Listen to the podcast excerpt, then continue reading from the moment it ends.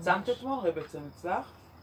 אה, הצלחתי, אני אגיד לכם, המאבק היה שהסיפוק אה, של הצום נותן לי לגדלות שלי המון מזון, כאילו, ואני נאבקתי עם הדבר הזה. מה שאני לא, מה, כמה שאני לא ארצה, הגאווה והגדלות גונבים, יש לי מאוד יסוד הגדלות. אפילו אם לא נגיד גאווה, זה גאווה סמויה. כל אחד צריך להתבונן בעצמו. והטבע והמידות זה כל עיקר העבודה שלנו. וכל הדורות עשו עבודה ש... שהזכר היה העיקר והוא תיקן. עכשיו נגמרת עבודת הזכר, ועכשיו, אז זה ברור, נשאר עכשיו עבודת הנוקבה, הנקבה. עבודת הזכר היא עבודה אנליטית של שכל. כתוב, ש... כתוב שיש שלושה יהודים לימות המשיח. של... יהודים זה כמו יעד. כדי שיהיה ימות המשיח, יש יעד, צריך להגיע אליו, שנקרא ימות המשיח. אז צריך לעבור דרך שלושה דברים. ושני הדברים הראשונים זה קשור לגברים.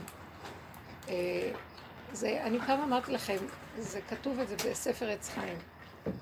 זה הלוויתן, ואחר כך יש זיס סדאי, זה עוף. ואחר כך יש באמות בהררי א', שלושה יהודים. זה הכל סמלים. הלוויתן זה כאילו המוח המאוד מאוד עמוק של החשיבה מדרגת הנשמה. כי הדגים הם בתוך המים ולא, הם לא ניכרים, זה כמו המחשבה, לא רואים אותה. את רואה את המחשבה? זה כמו, סוחבת, זה המים העליונים. אז הלוויתן נחשב איזה וואו, כזה כריש אור, אור גדול, ואלה היו הדורות הקודמים שהיו הראשונים, עוד לפני הדורות של הראשונים. זה דורות כמו אברהם, יצחק, כל אלה. ממש היו כרישים, והם חקרו מעשה מרכבה וספר יצירה ועץ חיים, כל... הזוהר הקדוש גם. אחר כך, אז, אז זיס עדיין, זה היעד, התקופה של אלה שגדולי התורה, שהם בחינת הרוח, כי העוף יש לו יסוד הרוח. זה יסוד המים העליונים וזה יסוד הרוח. הנקבה הייתה בכלל חסויה ולא נמצאת, היא כאילו, הזכרים תיקנו את הנקבה. הנקבה הייתה, זה השבירה. השבירה הייתה צריכה להיות מתוקנת. אין חיה? אמרת דגים, עוף, ומה זה הנקבה? זה נקרא הלוויתן, הבהמות בהררי א', זה נקרא הבהמה. הבהמה זה החלק הנמוך. הבהמה זה הנפש. עכשיו, כל הדורות, הרוח זה גדולי התורה, זה כל האיש אשר רוח בו. כל השכל והשקלה וטריה וכל הזכות והחובה נמצא ברוח, העונש וכל הדבר הזה, כל, כל הבחירה נמצאת ברוח. הנפש היא המדרגה האחרונה שצריכים לעבוד עליה. על מנת לבוא לימות המשיח. ואז הנפש, זה המדרש אומר, ישנה בהמה שרובצת על אלף טורים. אמרתי לכם פעם שאלף טורים זה אלף הרים. טור בארמית זה הר. אלף טורים, אלף הרים, ואלף הרים מספקים לה אוכל. אז היא כל הזמן יושבת ואוכלת. עכשיו, זה מסמל את העבודה שלנו, וזו עבודת הנוקבה. אה, גם הרי האלפים לקוח מאלף הרים. זה דרך אגב, הרי האלפים זה לקוח מהמדרש הזה, שקוראים לזה כמהרים מאוד גבוהים, הררי א'. עכשיו, הבהמה שיושבת וטוחנת זה עבודה שאנחנו עושים. אנחנו לוקחים את העולם, העולם מגדל לנו אלף טורים, זה כאילו, העולם גדול עלינו, וכל פעם יש איזה ניסיון אחר, והם מספקים לנו עבודה, העולם מספק לנו עבודה, עבודת הנקבה היא לא הייתה עד עכשיו גלויה, עשו עבודות ברובדים האחרים. נגמרו הרובדים האלה, עבודת הנפש היא עבודה שבה הנקבה יור... מתגלה ומתחילה לתקן. הנקבה למעשה צריכה לתקן בכיוון הפנימי. היא לוקחת את מה שמספקים לה, מפרקת, מתחילה לעכל, היא אוכלת, אז היא מפרקת, טוחנת, כמו מעלה גרה. לוקח, אוכל, מעלה, עוד פעם, מפרק. זה עבודה שאנחנו עושים, את לוקחת את מה שהרגיזו אותך, זה הטבע. צף לך קנאה, שנאה, נקימה, נטירה, גניבה, רציחה, כל התוואים ששייך לנפש, הנפש זה הטבע, זה המידות. ואנחנו עובדים, עובדים, עובדים, מעלים, ועוד פעם, מה שני הוא רק הסיבה, המראה והמקל, ואנחנו עובדים. זאת עבודת הנפש. רב אושר זה עבודת, העבודה האחרונה, בעל שם טוב. דוד המלך מסמל את זה. זה עבודה של הפירוק, וממש עד תחינה דקה מן הדקה, לפרק את הכל, למוסס, עד שכבר לא נשאר אוכל, וזה הופך להיות הכבד, מעביר את הדם ללב, הדם היותר זך הולך למוח, עד שזה נהיה אישה, ריח, ניחוח להשם. זה דרגות של עלייה של אסנס, זה כבר לא נשאר בכלל חומר. זאת העבודה של הנקבה. עכשיו, כל הדורות עבדו הזכרים, עכשיו זה הסוף של התורה, גם סוף הזכרים. הנקבות קמות, השם נותן לנו כוח, וזאת העבודה שאנחנו צריכים לקחת, אז מה אנחנו עושים? לוקחים את הכוח ומפנים אותו מול העולם. יש לנו הרבה כוח היום, ואנחנו מחלישים את העולם על ידי הכוחנות שלנו שיוצאת החוצה. הניהול והכוח והשליטה ותחושת העוצמה, ויש לנו הרבה הבנה וגם כישרונות שנתנו לנו. הכל המטרה להפנים ולעבוד. כל כבודה בת מלך פנימה.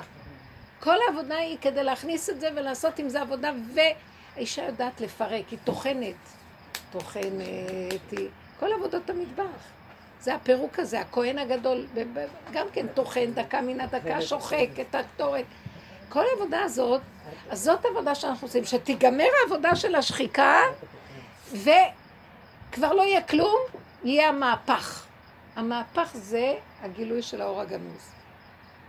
אני רוצה להגיד לכם שכל הפרשיות שאנחנו עסוקים איתן עכשיו זה יסוד המהפך. זה המרגלים. זה היסוד של ה... קורח.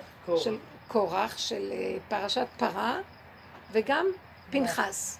פנחס הורג, והשם נותן לו את בריתו שלום. מאיפה ראית רוצח שמקבל ברית מהשם, תעודת הוקרה של שלום של זה שהוא רצח? זה דבר שאי אפשר להבין אותו, הכל הפוך. אפילו, תקשיבו רגע, משה רבנו לא יכול היה לחרוץ את הדין הזה, הלא הוא מכיר את התורה. רב אושר אמר שמשה רבנו ידע את הדין, הוא לא רצה להרוג נשיא מישראל, אז הוא שתק. אז בא, אה, בא פנחס שכולו אש, תוואים, חוזק, הוא אליהו הנביא. אליהו הנביא זה מידת, זה מידת הגבורה, הדין, הדרישה העצמית, האמת עד הסוף, שתהיה קשה ככל שתהיה קשה, לדרוש מעצמך עד שאתה... זה אכזריות. אתה חייב להתנהג במידת האכזריות. אליהו הנביא היה, המשילו אותו לעורב, כי העורב הוא אכזרי. המהלך הזה של להתנכר לשקר עד כדי אכזריות מאפשר את גילוי האמת. וזה היה אצל פנחס, אותו דבר.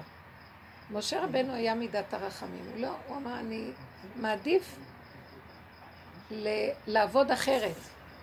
אני לא מוכן ללכת עם הנקודה של הדין עד הסוף ככה, ברמה הזאת. זה כמובן דרגות כאלה של... שמשה רבנו היה לו משהו אחר, אבל כל פעם גם יכול לצוץ משהו אחר. גם משה רבנו קפץ על קורח והכניס אותו לאדמה, גם זה לא היה פשוט. אבל בכל אופן, כשהולכים עם האמת עד הסוף, טוחנים אותה, טוחנים אותה, עד שזה נראה כאילו לא, לא הגיוני. איך מכזה דבר יהיה כזה דבר? אבן, מה עשו הבונים? הייתה לראש פינה. מאז יוצא מתוק. מהחומץ נהיה שמן. איך יכול להיות? זה גילוי השם. כשהולכים עד הסוף עם הנקודה, וצריך בשביל זה מידת הגבורות. ולאישה יש את זה, זה הלידה. לידה יש, אישה, יש לה את הכוח של ההכחשה העצמית עד הסוף. וזה לא נובע מזה, זה נובע מזה שיש לה קלות דעת, ודווקא זה המעלה שלה. היא יכולה ברגע אחד לאבד את עולמה, ולא אכפת לה, בשביל איזה דבר מעניין קטן שהיא מאוד סקרנית עליו. עכשיו תגידו, איזה טיפשה? לא. אם מישהו היה נכנס לצורך שלה, של מה שהיא רוצה, היא מוסרת את נפשה, שאצלה זה, אצלנו זה נראה שטות, אצלה זה כל עיקר חיה, היינו מבינים איזה מעלה זאת להיות נאמנה לנקודה ולהתמסר עד הסוף. הכי קשה בעולם, זה שחיטה, זה לידה. כשאנחנו עושים ככה, אנחנו מולידות את המשיח. רב אושר אמר אלף צומות, איפוק אחד שווה אלף צומות. תנו איפוק אחד שווה אלף צומות. כמה קל לצום, שלי זה מאוד קשה. אבל להתאפק זה פי אלף יותר קשה. אז כל העבודה של הנוקבה עכשיו יוצאת בעולם. והגברים צריכים לזוז. הם עשו את העבודה שלהם בכל הדורות שהגברים עבדו, הנשים היו מתחת לאדמה. זה מרגיש לי כאילו לא הצום זה לגברים, אה? כאילו הצום זה של הגברים, זה כאילו... מה, למה קיבלו על עצמם? כי לא הייתה לנו עבודה שלנו. הראש היה באדמה, והגברים עשו עבודות, אז מאיפה נעתיק? מהגברים. וואו, נכון. ברור. עכשיו, אבל כל עיקר עבודת האישה, האישה...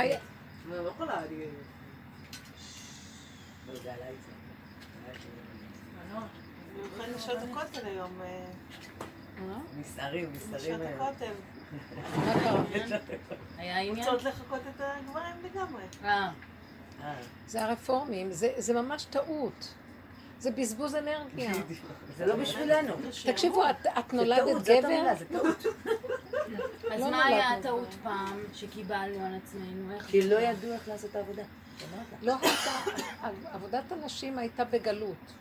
לא, לא היה זמן של הייעוד האחרון לימות המשיח, הייעוד של בעמות בררי א', עוד היה הייעוד של העוף, מה שנקרא בר יוכני זיס סדאי, זה נקרא במ- במדרש, זה העוף יעופף, שזה החכמים והדעת תורה והגברים וכל הלימוד תורה וכל הפסיקה שלהם, אז הנשים היו זה לא רק שנשים לא היה להם מה לעשות.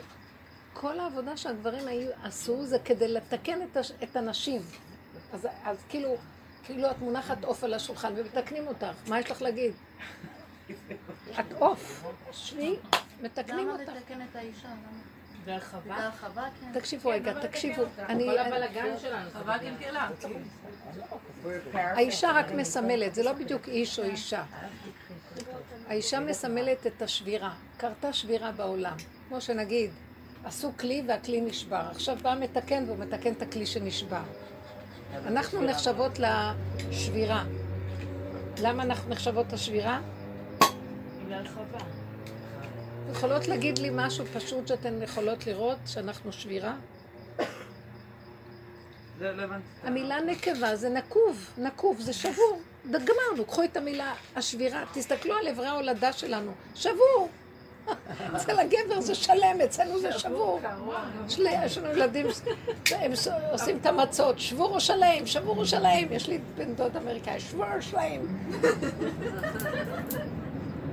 אז הגבר, הוא מסמל את העניין של להשלים את הדבר, והאישה, החיסרון. אז עכשיו, כל הדורות האישה קיבלה שיהיה חיסרון. עכשיו תקשיבו, לקראת הסוף אומרים, טוב, תקנו, נתנו לחיסרון כוח, עכשיו החיסרון יש לו עבודה גם. גם החיסרון צריך לעשות עבודה. מה העבודה שיעשה להכיר החיסרון? בחיסרון שלו. מי אמרה את זה? מי? שרון. מדהים. אתם יודעים איזה אני עבודה? הרבה בשיעורים שלך רבנית אם אני לא יודעת את התשובה הזאת. זה פשוט. מדהים. יש לו עבודה פסיבית. היא לא עבודה אקטיבית, אבל היא שיא העבודה. גדול המעשה יותר מן העושה. את גורמת לאחר לעשות. זה יותר גדול מה שהשני קם ועושה. אז הנקבה יש לה את ההכרה הפנימית, וברגע שהיא עושה את החלק האחרון שנשאר בעבודה, היא חופרת יותר בפנים, משלימה, מקבלת, נכנעת, וזו העבודה הכי קשה, ותכף אני אסביר לכם למה. פתאום חל המהפך, הגבר לא יכול, לא יכול להביא את האור הגנוז, הוא לא יכול להביא. הוא יכול להביא אור, אבל לא את האור הגנוז. האישה יכולה להביא את האור הגנוז, כי היא הולכת עד הסוף, נרכבת, ומהעפר נהיה אפר. והאפר הזה מטהר את הטמא, ואין טמא בעולם. שום דבר לא יכול לטהר את עץ הדת. שום דבר. אף אחד לא מצליח לתקן אותו עד הסוף. מה שלא עושים הגברים ומתקנים, תמיד יכול לבוא משהו, יבוא, מתקנים. כולם צדיקים, מתוקנים. תבוא איזו אישה הכי יפה לידם, כולם יאבדו את הצורה. בשנייה אחת הכל מתבלבל להם. זה קשה, קשה עד שלא ישרשו את הנקודה ולא יישאר פירור.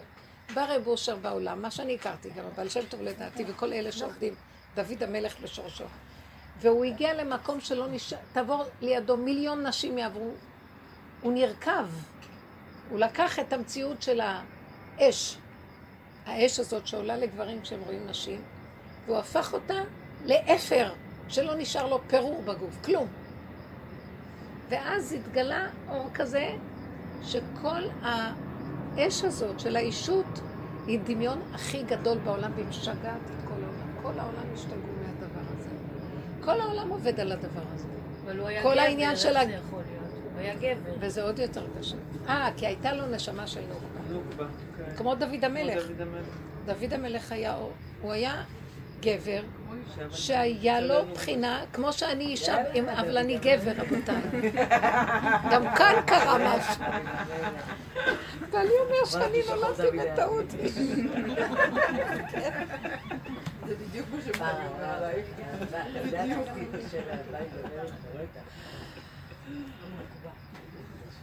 אז כלומר, כל העבודה עכשיו, רק נסתכל ונראה. כל העבודה היא ללכת אחורה ולעשות בדיוק הפוך מהעולם. עכשיו, נתנו לנו גם, הקימו אותנו לעשות את העבודה שלנו, והיה אור הלבנה כאור החמה. הרימו את הנשים. מה אנחנו עושים, והשטן בא לבלות? אה, להיות נשים גברים. זאת אומרת, אנחנו לוקחים את ה... מתחילות לפתח את העצמה האישית ואת הגדלות הפיננסית. כל ה- אנחנו, כל הדורות אנחנו רוצות להיות שלמות, כמו שהם, כאילו. אנחנו לוקחים מהגברים עבודה ומנסים לחקות אותם, ולא רק מחקים אותם הכי טוב, עד שכבר לא יודעים מה נכון, מי גבר, מי אישה, מזיזים אותם הצידה ולוקחים את המקום שלהם גם, וזה בדיוק הפוך מה שצריך להיות. לא צריכים, אנחנו לא צריכים לקחת את המקום של הזכר. אנחנו צריכים להשתלם בנקודת הנוקבה ולעבוד איתה עד הסוף עם הנקבה, שתקשיבו, בשביל לעשות עבודה כזאת, צריך שיהיה לנו את כוח הזכר. אני אגיד לכם שאל תדאגו, לכל אישה יש את כוח הזכר. כי כולנו היינו בחינה של חמה. הלבנה הייתה חמה, והשם אמר לה, לכי להתמעט. אבל היא הייתה ביסודה כמו הזכר. אז יש לה את הכוח הזה, רק היא התמעטה. לצורך התיקון, שיעשו בתיקון. אז עכשיו, הכוח הזה מתחיל לקום, אבל הוא צריך להיות מופנה פנימה ולא החוצה. זה הבעיה. וזה כל העבודה, להכיר בחיסרון. עכשיו, אישה לא יכולה לראות בחסרונה ול, ולחיות, היא תמות. אז יש לנו תודעה פנימית מאוד גבוהה, שהשיעורים האלה מעוררים אותה, שמתם לב? השיעורים האלה, וזה מה שרבו אושר הרגשתי עשה לי, גם קודם היה לי קצת, אבל הוא חידד את זה, שהתודעה הפנימית הגבוהה תקום, והיא יכולה לעשות את עבודת הנוקבה. כי הנקבה לא הולכת לעשות את עבודת הנקבה, היא תמות. הבנתם מה אני מתכוונת? כן, מרגישים. היא, היא יכולה להשתמש בתודעה הגבוהה ולהגיד, מה אכפת לך ממנו? העיקר, תנצלי אותו לעבודתך. בדיוק. מה זאת אומרת שאישה תגיד, מה אכפת לי ממנו? הוא מרגיז אותי, הוא לא צודק, ישר פועלים ההורמונים, ישר מתחיל כל הסערה הרגשית, ונגמר החיים. להגיד, הוא לא קיים בכלל, תני לו גט במוח. שמעתם מה רב אושר היה אומר? תני לו גט במוח. אני זאת אומרת, ממש את טוענת נותנת את הגט, לא שנישואים זה רק איתו עם הקדוש ברוך הוא. לא צריך ללכת לרבנות, לא צריך כלום. סוגר את המוח. וכאילו, על מה, מה מקשקשים? שמה צריך עכשיו ללכת עד לשם, וכל הביזיון, וכמה בלאגן של כסף? ככה את נשאר, כל הסידור נשאר מלא, סידור מלא, אבל בפנים את התגרשנו לא עושה... ברבנות. זה חכם מאוד העבודה הזאת. זאת אומרת, אבל זה כוח שאת צריכה ללכת איתו עד הסוף, וכשאת הולכת איתו עד הסוף, הכל מתמוסס לך, אין דמויות, אין גברים, אין נשים, אין כלום. ואז נהיה מהפך, אפשר להתהפך. עכשיו, שאלתי את עצמי, בשביל מה הצום? נחזור לשאלה הזאת. באמת אני אגיד לכם את האמת, בתוך הנפש, אם עושים את העבודה הזאת באמת ומקבלים את ה... מתעקשים, מבררים לעצמנו שזה התכלית וזאת העבודה, אני אגיד לכם, ואני אומרת לכם, אני הפוסקת שלכם, מבטיחה לכם שזה האמת לאמיתה. אתן פטורות מהכל. מהכל? מה זה מהכל? רגע, אבל חכו עד הסוף. חכו. אבל אל תיקחו את זה רגע. חכו עד הסוף. אתן פטורות מהתודעה של קיום ההלכה כמו שהגברים. עכשיו, אני מנסה להגדיר בדיוק, אז תמתינו עד הסוף. כי אנחנו שמות את התודעה בעבודה אחרת הרבה יותר עמוקה, שהיא גדר של למות, היא פיקוח נפש. אה. בשביל לשתוק אלף מיתות ולא קנאה אחת, אומר משה רבינו. שהוא שומע שיהושע מקבל את הדיבור מהשם והוא לא שומע מה שהשם אומר לו, הוא אומר לו, מה השם אומר לך? אז יהושע אומר לו, כשאתה היית מקבל את הדיבור מהשם, אני הייתי שואל אותך, מה אומר לך? זה כמו זיווג עכשיו. כי משה רבנו יצתה נשמתו רק מהדבר הזה, תקשיבו, זה למות. אז עכשיו אנחנו צריכים להבין שהעבודה שאנחנו עושים, עושים אותה נכון, רבותיי, את פטורה מהכל. אני הרגשתי את זה, אני יודעת את זה בתוך הנפש, מה אני אומרת. אבל עכשיו, רגע, רגע, רגע, לא גמרתי, כי אתם לא תבינו אותי, נכון עד שלא תבינו. אבל מאחר ואני בעולם, ואני חיה בעולם, אני לא יכולה להרשות לעצמי להראות את זה בחוץ בצורה מושלמת. אתם מבינים? כאילו, חבר'ה, אל תתערבו לי בעניינים שלי, לי יש את העבודה שלי. אני לפעמים יוצא לי להגיד לבני הבית. אבל אחרי הרבה הרבה הרבה, רוב המקרים אני לא אגיד. עכשיו באמת, בחוץ אני חייבת להחזיק במשהו. זה מין משחק אפילו בשבילי, לא בשבילם. כי אחרת אני אצא בהפקרות ואני אתפרק. אז אני שומרת על גדר. מה הכלל שלי בכל הנושא ההלכתי? שאם אני אגיע למצב שזה יהיה העיקר שלי ואני אהיה עצבה על זה, או אני אהיה כאובה, או אני אהיה לי צער וייסורים מעבודות של. של הבחוץ, של ההלכה ושל הגברים, ואני אאבד את הכוחות לעשות את העבודה בפנים, פטור. למשל, אני אגיד לכם דוגמה הכי פשוטה. קמתי ואמרתי אני אצום, כל עוד אני יכולה אני אצום. עכשיו, כל שעה שצמתי, הרגשתי, כמה שאני לא ארצה, קפץ הגדלות הזאת. את צמה, את יכולה לצום עד, עד הערב. וראיתי איך מתפשטת לי הגדלות. ואז נבהלתי מתחושת הגדלות שתפסה אותי. שאני, אה, כאילו משהו שמשקיף וסבבה, איך שאומרים. וזה הבהיל אותי יותר מה, מכל דבר אחר.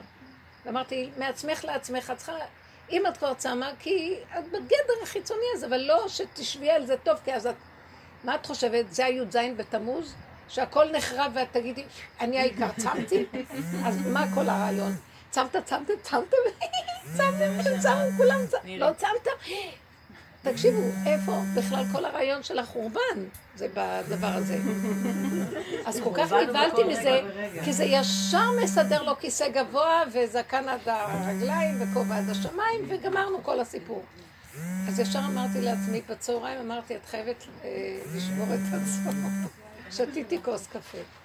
הרגשתי ש... בשביל הגדלות או בשביל מה? בגלל שזה היה צום דחוי, ואז הרגשתי שעשיתי את המינונים ואמרתי, תעשי, לא, הרגשתי, אני לא יכולה לעמוד במהלך הזה של הגנב הזה. הגנב. הגנב הרגיז אותי כל כך, והיה לי מאוד קשה מזה. לא בגלל שלא יכולת לצום. כן, אמרתי, לצום זה לא בעיה, קצת קשה לי בלי קפה, כן, אבל קשה בלי קפה. אבל היה משהו שאמרתי לעצמי, תקשיבי, את, האיסורים של הדרך, מי שעובר עם הדרך הזאת באמת, זה למות, הדרך הזאת, למות. מה זה למות? עכשיו, את קודם כל מתאפקת לא לעונה עונה לשני כשאת יודעת שאת צודקת. עזבי את הצדק. עכשיו את רואה את עצמך איך את נראית. שאחר כך את חופרת ואת רואה, אבל את יותר גרועה ממנו, מה את רוצה ממנו? או ממנה, או מכל מיני. אז אני אומרת, אני כזאת גרועה, לא חשבתי, אז זה שובר אותי, כי אני כל הזמן מבקרת את הנקודות שלי.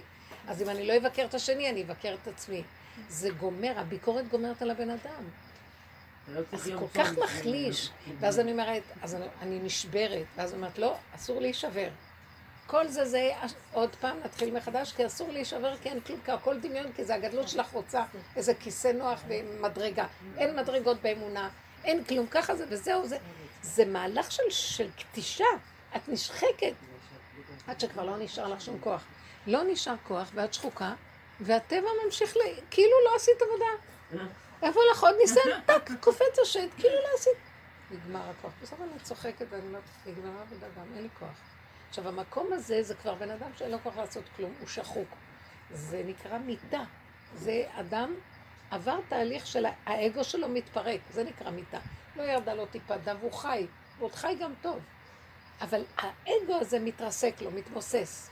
זאת העבודה שאישה צריכה לתת, ואז היא צוחקת, לא אכפת לה כלום. תקשיבו, לפרק ככה את האימהות שלך, שלא אכפת לך מהילדים, אבל את גם לא תזניחי אותם. שהזוגיות היא דמיון הכי דפוק שיש בעולם, מקווה שהבעל שלך שומע. הוא הדבר הכי מצחיק שיש בעולם, אין כזה דבר בכלל זוגיות. אין זוגיות, יש רגע, כל העולם הזה יש רק רגע. רגע של הורות, רגע של זוגיות, רגע של חברות עם חברה, רגע, אין ספר הזיכרונות, מגילה מתגלגלת. אין. רעיון שיש עכשיו. כי זה רעיונות, אבל באמת יש רק רגע, אז מאיפה יש לך פתאום זוגיות? זוגיות זה רגע אחד, והתמזל המזל שהוא רגע נחמד, ואפשר, זה נגמר. את רוצה לעשות אותו לאורך ולרוחב? זה דמיון. שאת נועלת את כל החלקים האלה, את כאילו נועלת את המוח הגדול הזה, זה ייסורים, זה נגד הטבע של המוח. זה עבודה, אם אנחנו עושים אותה, אנחנו פטורים. מה זה לעצום בכלל? מה קשור לאישה? פטרו אותנו חכמים מהכל, האישה לא, על פי דין לא מחויבת כמעט כלום. אתם יודעים מה היא מחויבת? לדינים. כל הדינים, איש ואישה שווים.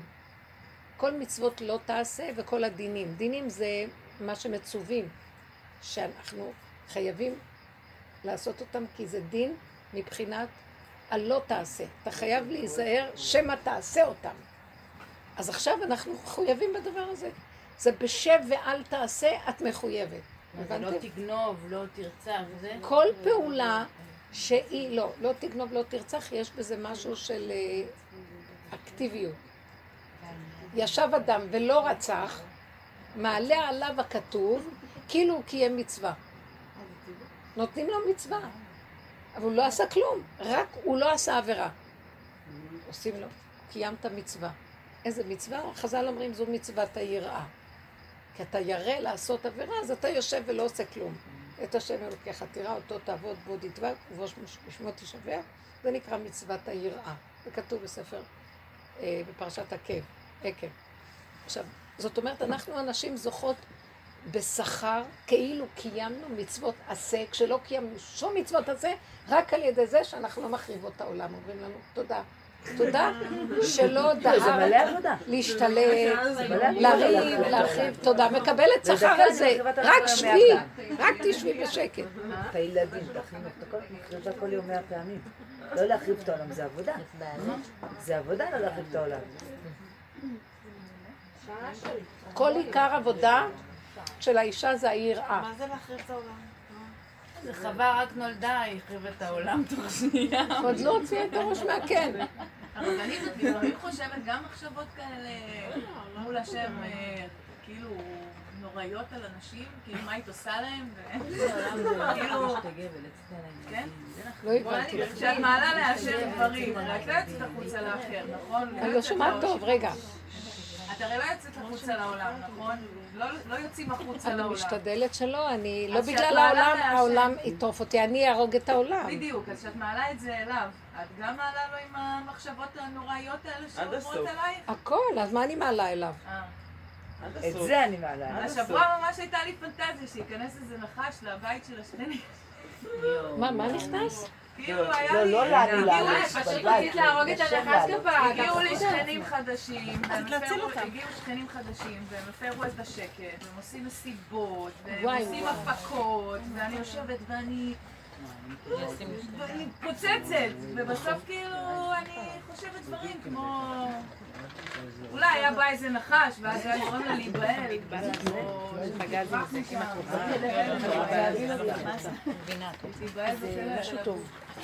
חמודה. עכשיו תראי רגע, את רוצה לראות מהי עבודת האישה פה? האיש ילך יגיד להם, סליחה, יש חוק הגנת הדייר, אסור לכם להרעיש עד שעה כזאת, זה וזה. מה האישה צריכה לעשות? היא נכנסת פנימה ועכשיו עולה לה כל הנקמנות, הרציחה, עולה לה הדמיונות עולים לה, אני אשלח להם נחש, אני לא יודעת מה. את כל זה היא מעלה להשם, אמרת לה, אבל אני אהרוג, אני לא יכולה לסבול שמישהו ייקח ממני את השלווה שלי ואת ה... אה, כן, כן, היא יושב לי בשקט ועפה לי בדמיונות שלי, כי אמרנו שאנחנו אוהבות ככה להתעופף, נוח לנו. אז שלחו לי הפרעה כדי שאני אחבר אותה להשם, יעלה את כל ה...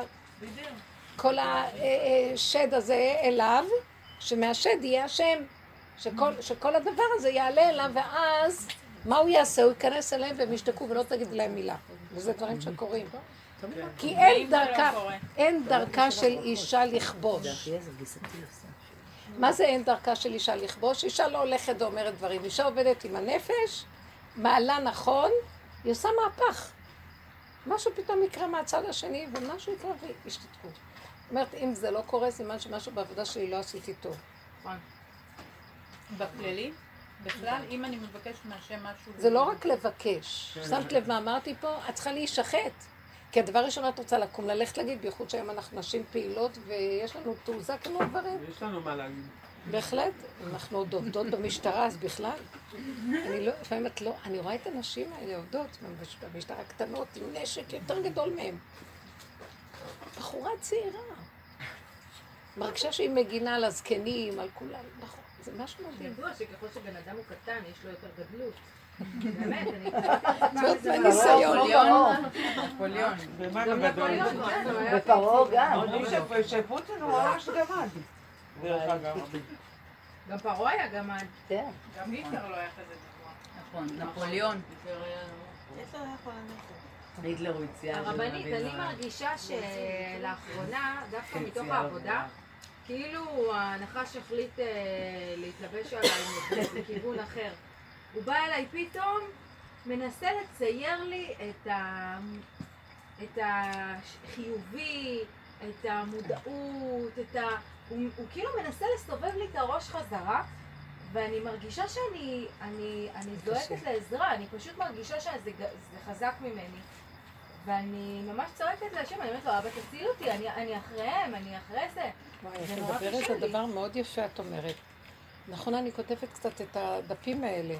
עכשיו, מהתורה נכון. לדרך. תשמעו, אני לפעמים מרגישה שאני הולכת לאיבוד קצת. כי התורה היא בחיובי, היא בצדקות, צור מרע, עשה טוב. אני נכנסת לשם כדי להביא משם נקודה, להיכנס לזה, ואני מוצאת את עצמי נגנבת על התורה, ונשארת בחיובי. ואני צריכה לצעוק לשם, לחפש איזה משהו ש... שהוא שלילי בתוך כל זה, ואיך ליישם את השלילה, ואיך מהשלילה להוציא נקודה. כי כל המטרה היא לעשות את הטרנספורמציה בעבודה. מאוד בקלות שנגנבים. ואני גם מרגישה את זה, מה שאת אומרת, שהוא עכשיו רואה שזה הולך עליו, אז הוא מתלבש עלינו בכיוון, חמודים, הכל בסדר, לא נריב, אני נכנע לכם, והוא בא מה... תמיד יבוא וירמה אותנו.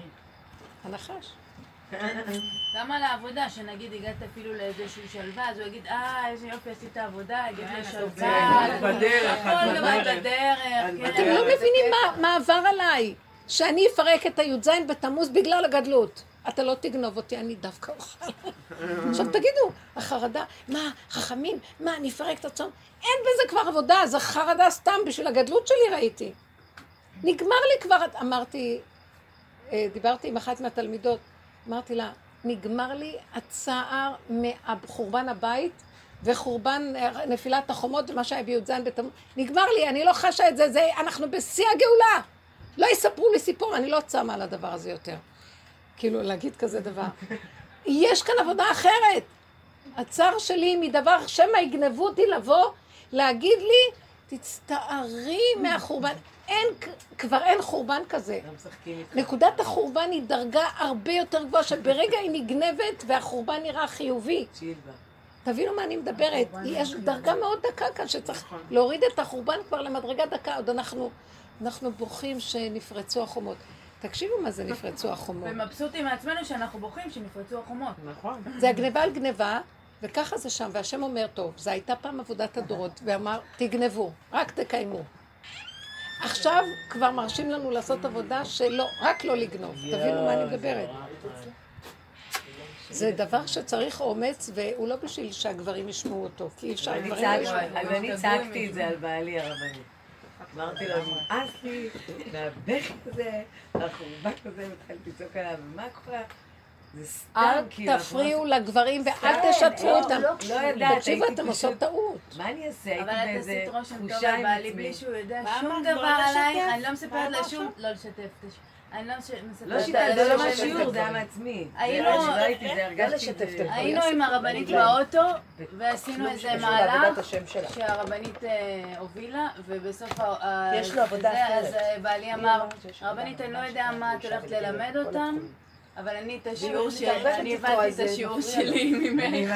היא בכלל בעד אה, תעביר המלח. באמת עבר שיעור, אבי. הרבנית מצאה איזה אסופית, והתחילה לטפל בה, והיא שרפה אותנו לתוך ההרפתקה הזאת, כי. במקרה גם אבי היה באוטו, ובקיצור, עשינו איזה הרפתקה כזאת של- שהרבנית אה, הובילה אותה. לא יודעת מה. ואז בסוף, אה, בעלי, שהוא באמת, הוא לא יודע מילה אחת מהשיעורים שלנו, כי אני באמת לא מי זה לא, לא להגיד כדאי לו, כי הוא. בשיעורים. זה לא, זה היה לפני השיעור, אני הרגשתי את זה, אבל היה איזה אותה, על המוזיקה, ופתאום עלה לי עצבים, כאילו, ופשוט דיברתי, לא... מכל, פתאום זה היה נראה לי, לי זה קר, כאילו, בזמן שזה יודעים- קרה לי דיברתי פשוט בקול רם, במקום להגיד את זה. נכון שאמרתי לכם שאני בעצמי מפחדת לפרוץ את הגדרים, אז אני הולכת צנוע, אני יכולה ללכת בלי בגדים ברחובות. מה עם המוזיקה? יש לי, לא, יש לי משהו בטבע שהוא צנוע וקלאסי בטבעו. גם אם הייתי גויה, הייתי הולכת צנוע. זה משהו באופי. אבל בסופו של דבר, העבודה הזאת מפרקת, ואני פחדתי מהפירוק. אז כל הזמן שמרתי, ופתאום קלטתי שכמה שאני צוחקת על, אה, לא צוחקת, אבל כאילו אני מסתכלת על בעלי, העבודות שלכם פסה, אנחנו צריכים עבודות אחרות.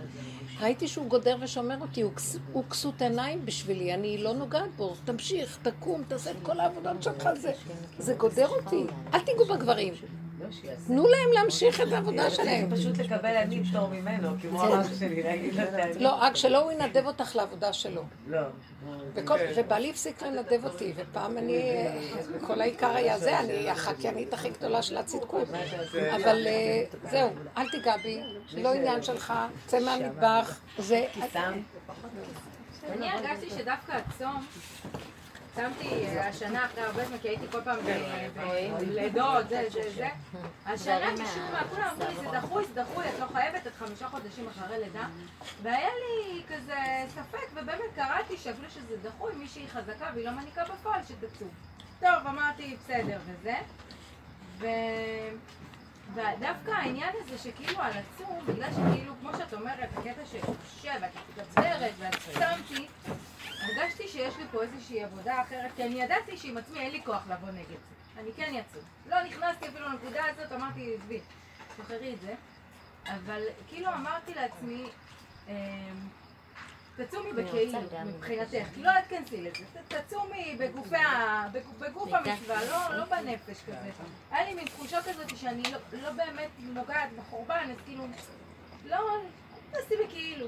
ומה שקרה זה שהרגשתי שהקדוש ברוך הוא מפרק לי את הגדלות, כי היה לי הצום הכי קל שהיה לי בחיים. עבדתי, זזתי, עשיתי, הילדים. לא הרגשתי שנייה אחת של צמא, של כאב ראש, של חולשה, של כלום, כאילו, כלום לא קרה. ובישלתי, ואפילו בערב כשאכלתי את האוכל לפתיחת הצום, לא רצית לאכול. פתאום טעמתי. פתאום? טעמתי, כאילו, את הזה, ואז ישר, ולא התרחבת. לא, ואז ישר שטפתי את הפה ואמרתי, כאילו, בסדר, מה זה שטפתי? כאילו, כבר לא משמעותי, כן. כאילו, עברתי הלאה, קרה, קרה, כאילו, הצום קרה. לא, אני. רוצה, אני רוצה רגע להעביר את עצמי. אני לא מזלזלת בקודשי ישראל, חס וחלילה. אני רק אומרת, מאחר ולנו יש עבודה כזאת, אין אותה הרבה בעולם, ואלה שלקחו את העבודה הזאת, אתם לא יודעים, זה הכל, כל העולם עומד רק על זה. כל השאר אנחנו פטורות. אסתר נכנסה לחצר של החש... בית המיטות של אחשוורוש. היא נכנסה, יצאה מהבית היהודי והלכה אליו. היא פטורה מהכל עכשיו.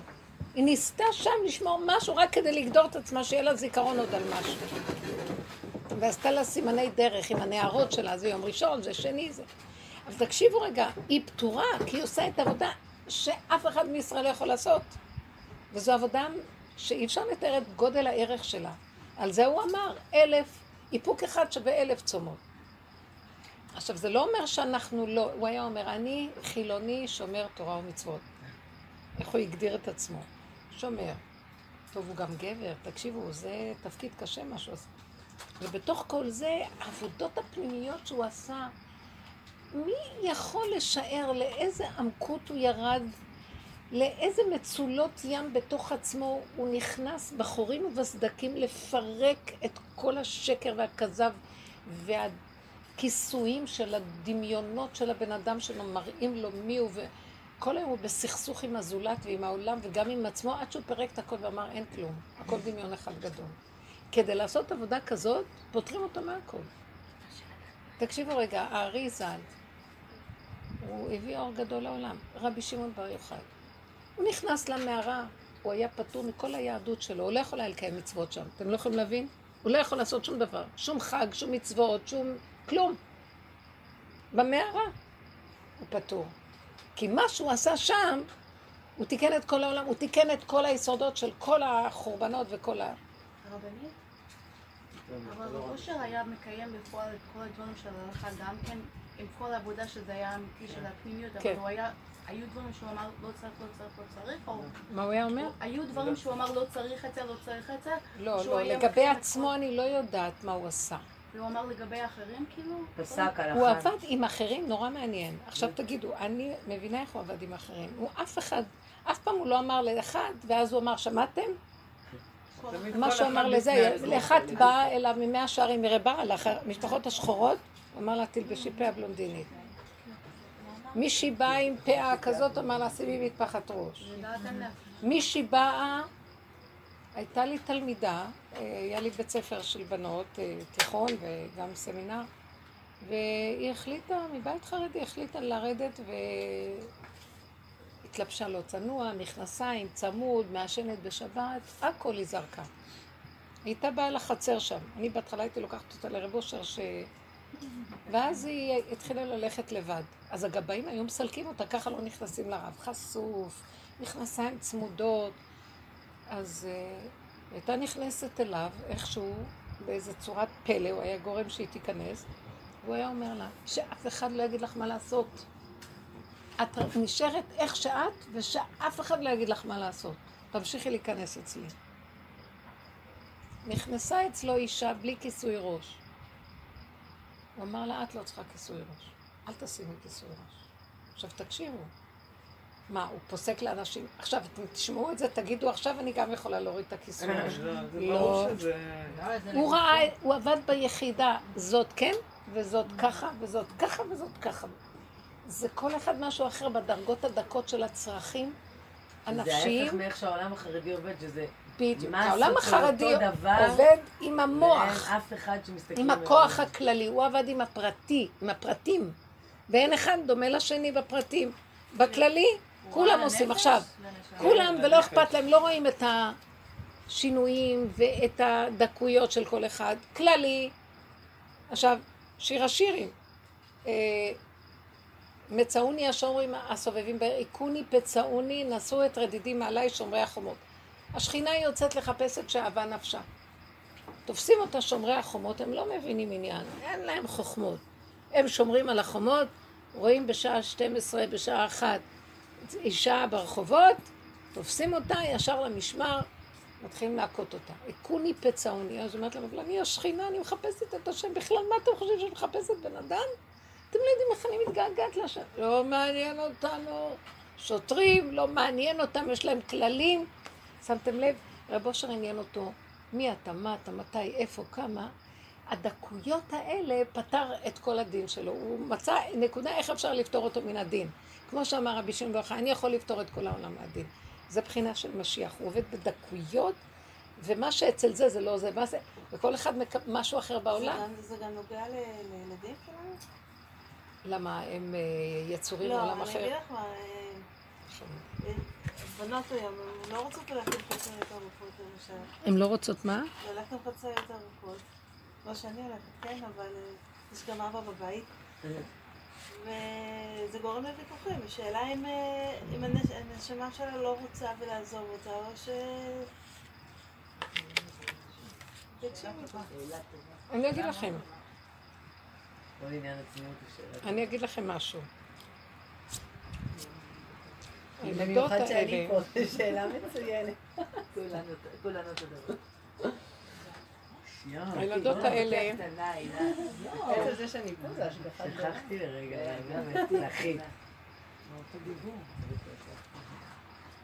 באמת, אני אגיד לכם שזה קושייה עצומה עכשיו בדור הזה. משהו מתפרק. להכריח אותם בכוח לעשות מה שהן לא יכולות, זה לכלות את הכוחות שלכם. הדוגמה האישית. אנחנו הולכים לבאולינג עם הבנים. מה הם יעשו? מה? אנחנו בני 12. אנחנו הולכים לבאולינג, הבנים עם הבנים, הבנות עם הבנות. מה את רוצה? למה את היסטרית? היא אומרת. מה ההיסטריה? אני לא יודעת מה לענות לה. ובמיוחד שאני באתי מ... באו לי. גם לא נראה לי היסטרי, סליחה. באמת לא נראה לי. בת 12, מה יקרה? מה הסיפור? לא, לא נכון. אז תגיד, אז תעזרי לי. היא לא צריכה ללכת לבאו לי. אז זה בדיוק מה שאמרתי לכם. כלפי חוץ, אני כל כך שמחה שבעלי שומר את הכל ואומרים הכל, גם אני שומרת, אבל יש דברים שאני רואה בתוך עבודת הנפש, אין לו את הדקויות, והשקלול שלי בין החיצוני לפנימי מפרק את החיצוני, ואז יש נקודה פנימית. יש לי משהו אחר להחזיק לה אין כלום. אם לא תחזיק באיזה משהו, מבנה חיצוני, תתפרק לגמרי. ו... ולא יהיה לך שליטה על כלום. היא עוד לא בנתה את הנקודה שהיא מרפה מזה ונכנסת לדרגה יותר פנימית, אז היא לא יכולה לפרק את החיצוני. ולכן כן, בגיל הזה צריכים ללמד אותם, אבל זה לא רק ללמד אותם, בגלל זה אני שומרת על הגדרים. שהנכדים שלי יראו, אה, הילדים כבר גדלו, אבל... שאת לא יכולה לדבר, אני, אני בעבודה פנימית. לכן רב אושר אמר, אני חילוני שומר תורה ומצוות. הוא שמר את הכל בחוץ, כדי שאנשים שיבואו ויראו שהוא הולך עם הספודיק, והולך עם הגרקל, והולך עם האויזנזוקן, וכל התלבושת של החסידים. אבל בתוך הנפש הוא צחק על הכל. האדמו"ר הוא התפשט ופצח גרעינים. וכשבא אליו האדמו"ר הוא פיצח כן, גרעינים. כי עכשיו כלפי כל העם הפשוט שבא ומקבל, אז יש איזה גדר. והוא בלבל, את כולם. הגבאים היו אומרים לי, שמואל כץ היה אומר לי, הוא אוכל רק, רק הבד"ץ. והיה בא אליי אה, מישהו אחר ואומר לי, כל אחד היה רואה אותו אחרת, והוא בלבל את כולם. אף אחד לא יכול להגיד מי הוא ואיך הוא ולמה הוא. זה גדלות כזאת, שכל רגע הוא לא היה כמו הרגע השני, זה הכל לפי הסיבות, גמרנו, הוא לא שייך לעצמו בכלל. כי הוא כבר פירק את כל המוח שלה ככה וככה וככה, אבל מזה הוא בנה את זה, אבל אי אפשר שהוא בנה את זה, הוא יכול היה לפרק את זה, וגם לא פירק. בגלל הציבור. אם הוא היה לבד במדבר, אולי כן, אבל יש סביבו אנשים, בתוך עמי אנו- אנוכי יושבת, אז הוא לא יכול לפרק. וזו חוכמה גדולה, גם אנחנו, לא במדבר. אפילו שאני עושה עבודה פנימית כלפי חוץ, אני משאירה והכל ככה, ומדי פעם אני עושה לעצמי נקודות פנימיות שאני לא מביא אותה לידי כלל, שכולם יראו. כי זה דבר שקשור לי. עכשיו, הילדה, אם את בגיל הזה, תפרקי. זה לא קשור אנחנו גם לא לחרדים. בסביבה חרדית, תביני. אני רוצה להגיד לכם משהו, אל, אל תגידו את הדבר הזה יותר, אני לא מקבלת את הנקודה הזאת יותר. זה לא קשור לחרדיות. בבקשה אני אגיד לכם, עם הנושא של הבנות, זה קשור לצניעות. הב, הבת, עזבו את המילה חרדי, החרדיות של הבת זה הצניעות. אין לבת דת. הדת שלה זה צניעות, זה דת יהודית נקרא. דת משה זה הגברים, ומה הם צריכים עם ההלכה, ודת יהודית זה הצניעות. כל תורת בת ישראל זה הצניעות. עזבי את כל ההלכות. אם הצניעות מופרת, אז היא לא דת, זה לא קשור, היא לא בדת. זה לא קשור עכשיו חרדי, מזרוחניק, לא, כל זה זה שטויות. לדאוג שיש גילאים שהבנות מתחילות בגיל הזה להתפרק, איזה תמימות הן. בשנייה שהם מפרקים להם את הצורה, בשנייה שהרחוב מלא בכל מיני ו... ולמה שזה יקרה? לא, אין עניין כזה. כשהן משקיעות, כרגע בונות את המבנה החיצוני, ובבית הן רואות את העבודה הפנימית שאת עושה, אז הן יכולות מכאן לבוא לכאן, ומכאן לכאן, ויש להן לחולל בין הכרמים, אז את יכולה להגיד, מתחילות להחכים ולהבין שהכל פרופורציונלי. אבל את לא יכולה לפ- לפרוק לה את החיצוני, אז את הכלי, אז מה יחזיק את העבודה הפנימית? אז כלום לא נשאר לה. אני בעד, אני כבר ראיתי כמה נשים מהבלות, והסליחה שאני אומרת, כן? שהן לא יודעות, הן פותחות מדי לילדות, זה לא לעניין בכלל, להגיד לכם. אחר כך, הילדות, הילדות, אה, לא, אני אגיד לכם מה, לא צריך כפייתיות. אבל אה, בואו אני אגיד לכם במה, אני אפילו לא מדברת על אני גם ראיתי ארוכות. שסוגרות מדי ויצאו מהדרך, אז מה כן, איזה... צריך להרגיש נראה לי את זה לא כפייתיות, עזבו, הכפייתיות. לא טובה. אבל יש מה שנקרא, סליחה, יש כללים. בדיוק. כללים. אין חברה שאין בה כללים. לא יכול להיות שאדם יעשה מה שבא לו.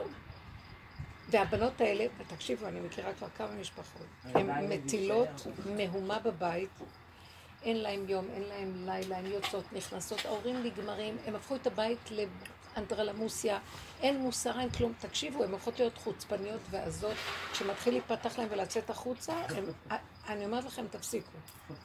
אז יש גדר נורמלי. תראי, בת בגיל מסוים צריכה להיות קשורה לזמן, למקום, היא לא יכולה לצאת מתי שרוצה ולחזור מתי שרוצה. בוא נגיד עם הבגדים אפשר קצת לשחק. היא יכולה ללכת עם חצאיות כאלה או כאלה, אבל שהיא שומרת על הגדר שלה לא לצאת החוצה. ללכת לבאולין, זה נגמר הסיפור שמה. אורבים הזכרים של היום, הבחורים, אה, תקשיבו, זה לא לעניין. אבל אני לא מדברת מצד הדוסיות, מצד הנפש של האישה. היא אחרת, היא נהיית קרעים קרעים, אין לה ערך עצמי, הנפש שלה נכנסת לכאבים, היא מבולבלת והיא מבוהלת, מאבדת את ה... תשמרו על הבנות. אה. למה שהוא זורק אמאים אני- ולא יסתכל עליה? אני, מה חייבת להגיד, מה שבאמת לצערי, זה מציק לי ומפריע לי מאוד, זה המצווה של המקווה. זה גומר אותי. אני- אין לי כוח לזה יותר. אין לי כוח לזה יותר. אני אהבתי את זה, ואני למדתי את זה, והיה לי המון גאווה על זה שאני עושה את זה בהקפדה, והכל כמו שצריך, ולא מוותרת לעצמי לזה. ואני נשואה עשר שנים, ואני מנסה להיכנס להיריון ארבע שנים ולא הולך, אז אני כל חודש טובלת במקווה. נמאס לי, נמאס לי, אני לא יכולה על זה יותר. זה גומר אותי. פשוט, אני שונאת את המצווה הזאת, ואין לי כוח אליה יותר. מתוקה. תן אותה ממנו. אני מרגישה כי את מרגישה ש- אני אגיד כבר- לך למה. כבר לא... אני אגיד לא לך, צריך הצליח. לנתח את העומק של הסיפור. מה שאת עושה זה את תולה את המקווה בהולדה. וכשאין את ההולדה אז את כבר מקווה, בשביל מה את המקווה? אבל המקווה הוא לא קשור להולדה. המקווה הוא קשור לך. יש משהו במקווה הזה, שזה לא קשור אם תהיי עם בעלך, או אם יהיה לך מזה ילדים. המקווה, מצוות הטהרה היא שלנו, לתועלתנו. זה עושה לנו משהו של ריכוזיות, של טהרה, של מתיקות פנימית, של התחברות. יש גם משהו של התחדשות. אני אגיד לכם, המקווה יש בו 40 שאה מים, נכון? כשאת טובלת ב-40 שאה מים, זה כמו שאת נכנסת למבול שהיה 40 יום, והמים כיסו את כל העולם. וכל העולם נטהר, זה היה, המבול היה המקווה של העולם. השם טבל את העולם במקווה. כל פעם שאישה טובלת ב-40 שאה, כמו שמת הישן, הנשמה הישנה מתה ונכנסת לנשמה, חיות חדשה. יש בזה יש משהו... לי עדיין אהבה למצווה ולעצם הטבילה וזה, גם סתם כן בן אדם שאוהב מים אולי, אבל-? אבל. אה, אני רוצה לשחרר אותך מדבר אחד. אבל אני פשוט אומרת לעצמי, למה, אבל למה, יש לי פעמים אחרים, למה זה צריך להיות שבועיים, לא כל כך הרבה זמן, ולמה ככה, זה יכול להיות אחרת, בזמן, התורה בכלל ציוותה על משהו אחר. זה- זה מתחיל להציק לי, זה משהו ש... אה, התורה לא ציוותה על זה ככה? לא, לא. היא דיברה לי קודם על דברים שנשות ישראל קיבלו על עצמם, אז גם את השבעה נקיים הם קיבלו על עצמם. זה אני לא בטוחה, אני לא יודעת, אני באמת לא אבל מבינה. יש זרם של... בנות, hold it, hold it. אל תפתחו רק, טוב. בדיוק. זה גם עניין בריאותי. כן. נכון. לא, זה הכל פצוע שם, זה מסוכן... אה, נכון. הרבנית אמרת שזה לא קשור לא, פרנקי. לא, רגע, היו לא. מחקרים, דרך אגב, זה לא במקרה שלא יודעת, אבל אתמול אמרה לי אחות שהיו מחקרים שאמרו שמי שלא שומע- על שבעה נקיים, יש יותר מקרים של צוואר הרחם. אצל אלה שלא, של סרטן של צוואר הרחם, אצל אלה שלא שומרות שבעה נקיים. אז כן, יש פה עניין גם של... אה, לקחנו את זה מאיתנו כזה, זה נראה לי זה משהו... זה משהו שנשים העבירו לנשים, נראה לי. בסדר, אבל יש לה נקודה פה שהיא צריכה לעבוד עם עצמה. נכון. לא סתם השם עורר לה התנגדות. יש לה פה משהו, איזושהי לא, עבודה. ולא היה לי שום התנגדות לזה, לא היה לי להפך, הכי בהידור ובאהבה ובזה. בסדר, זה גם גדלות זה ממש שהתפרקה. לגמרי. אני באמת לא מבינה בזה, תדעי לך שאני בעד. אני בעד שיפרקו את הכל. זה הדבר הכי כיף בעולם. אז אני מנסה להגיד, אני לא יכולה אני גם לא לפרק. אמרתי שזה לא כיף לי. אתה לא, לא, זה מקשיבות, ברור, זה לא מה זה שאני אמרתי. בסדר, את באה לנו בטאבו ופרקת... לא, לא, זה זה טאבו, מדבר אמרה על לך, צום לא, וזה. לא, אני היא לא באה לא בטאבו. שאלתי עצמי אפילו פעם אחת אם לצום או לא לצום. ברור שאני צמה. לא, לא, לא, לא. זה לא, אני דווקא שמחה מאוד לשמוע מה היא אומרת. בטח, נכון? זה לא אני רוצה, אני, אני רוצה בטח, בוא ניקח את הנקודה של העבודה שלנו וניישם אותה פה קצת, ממה שאני מנסה, כי גם כן כבר החיובי גונב אותי פה, אני רואה. התורה. כל הזמן זה גונב.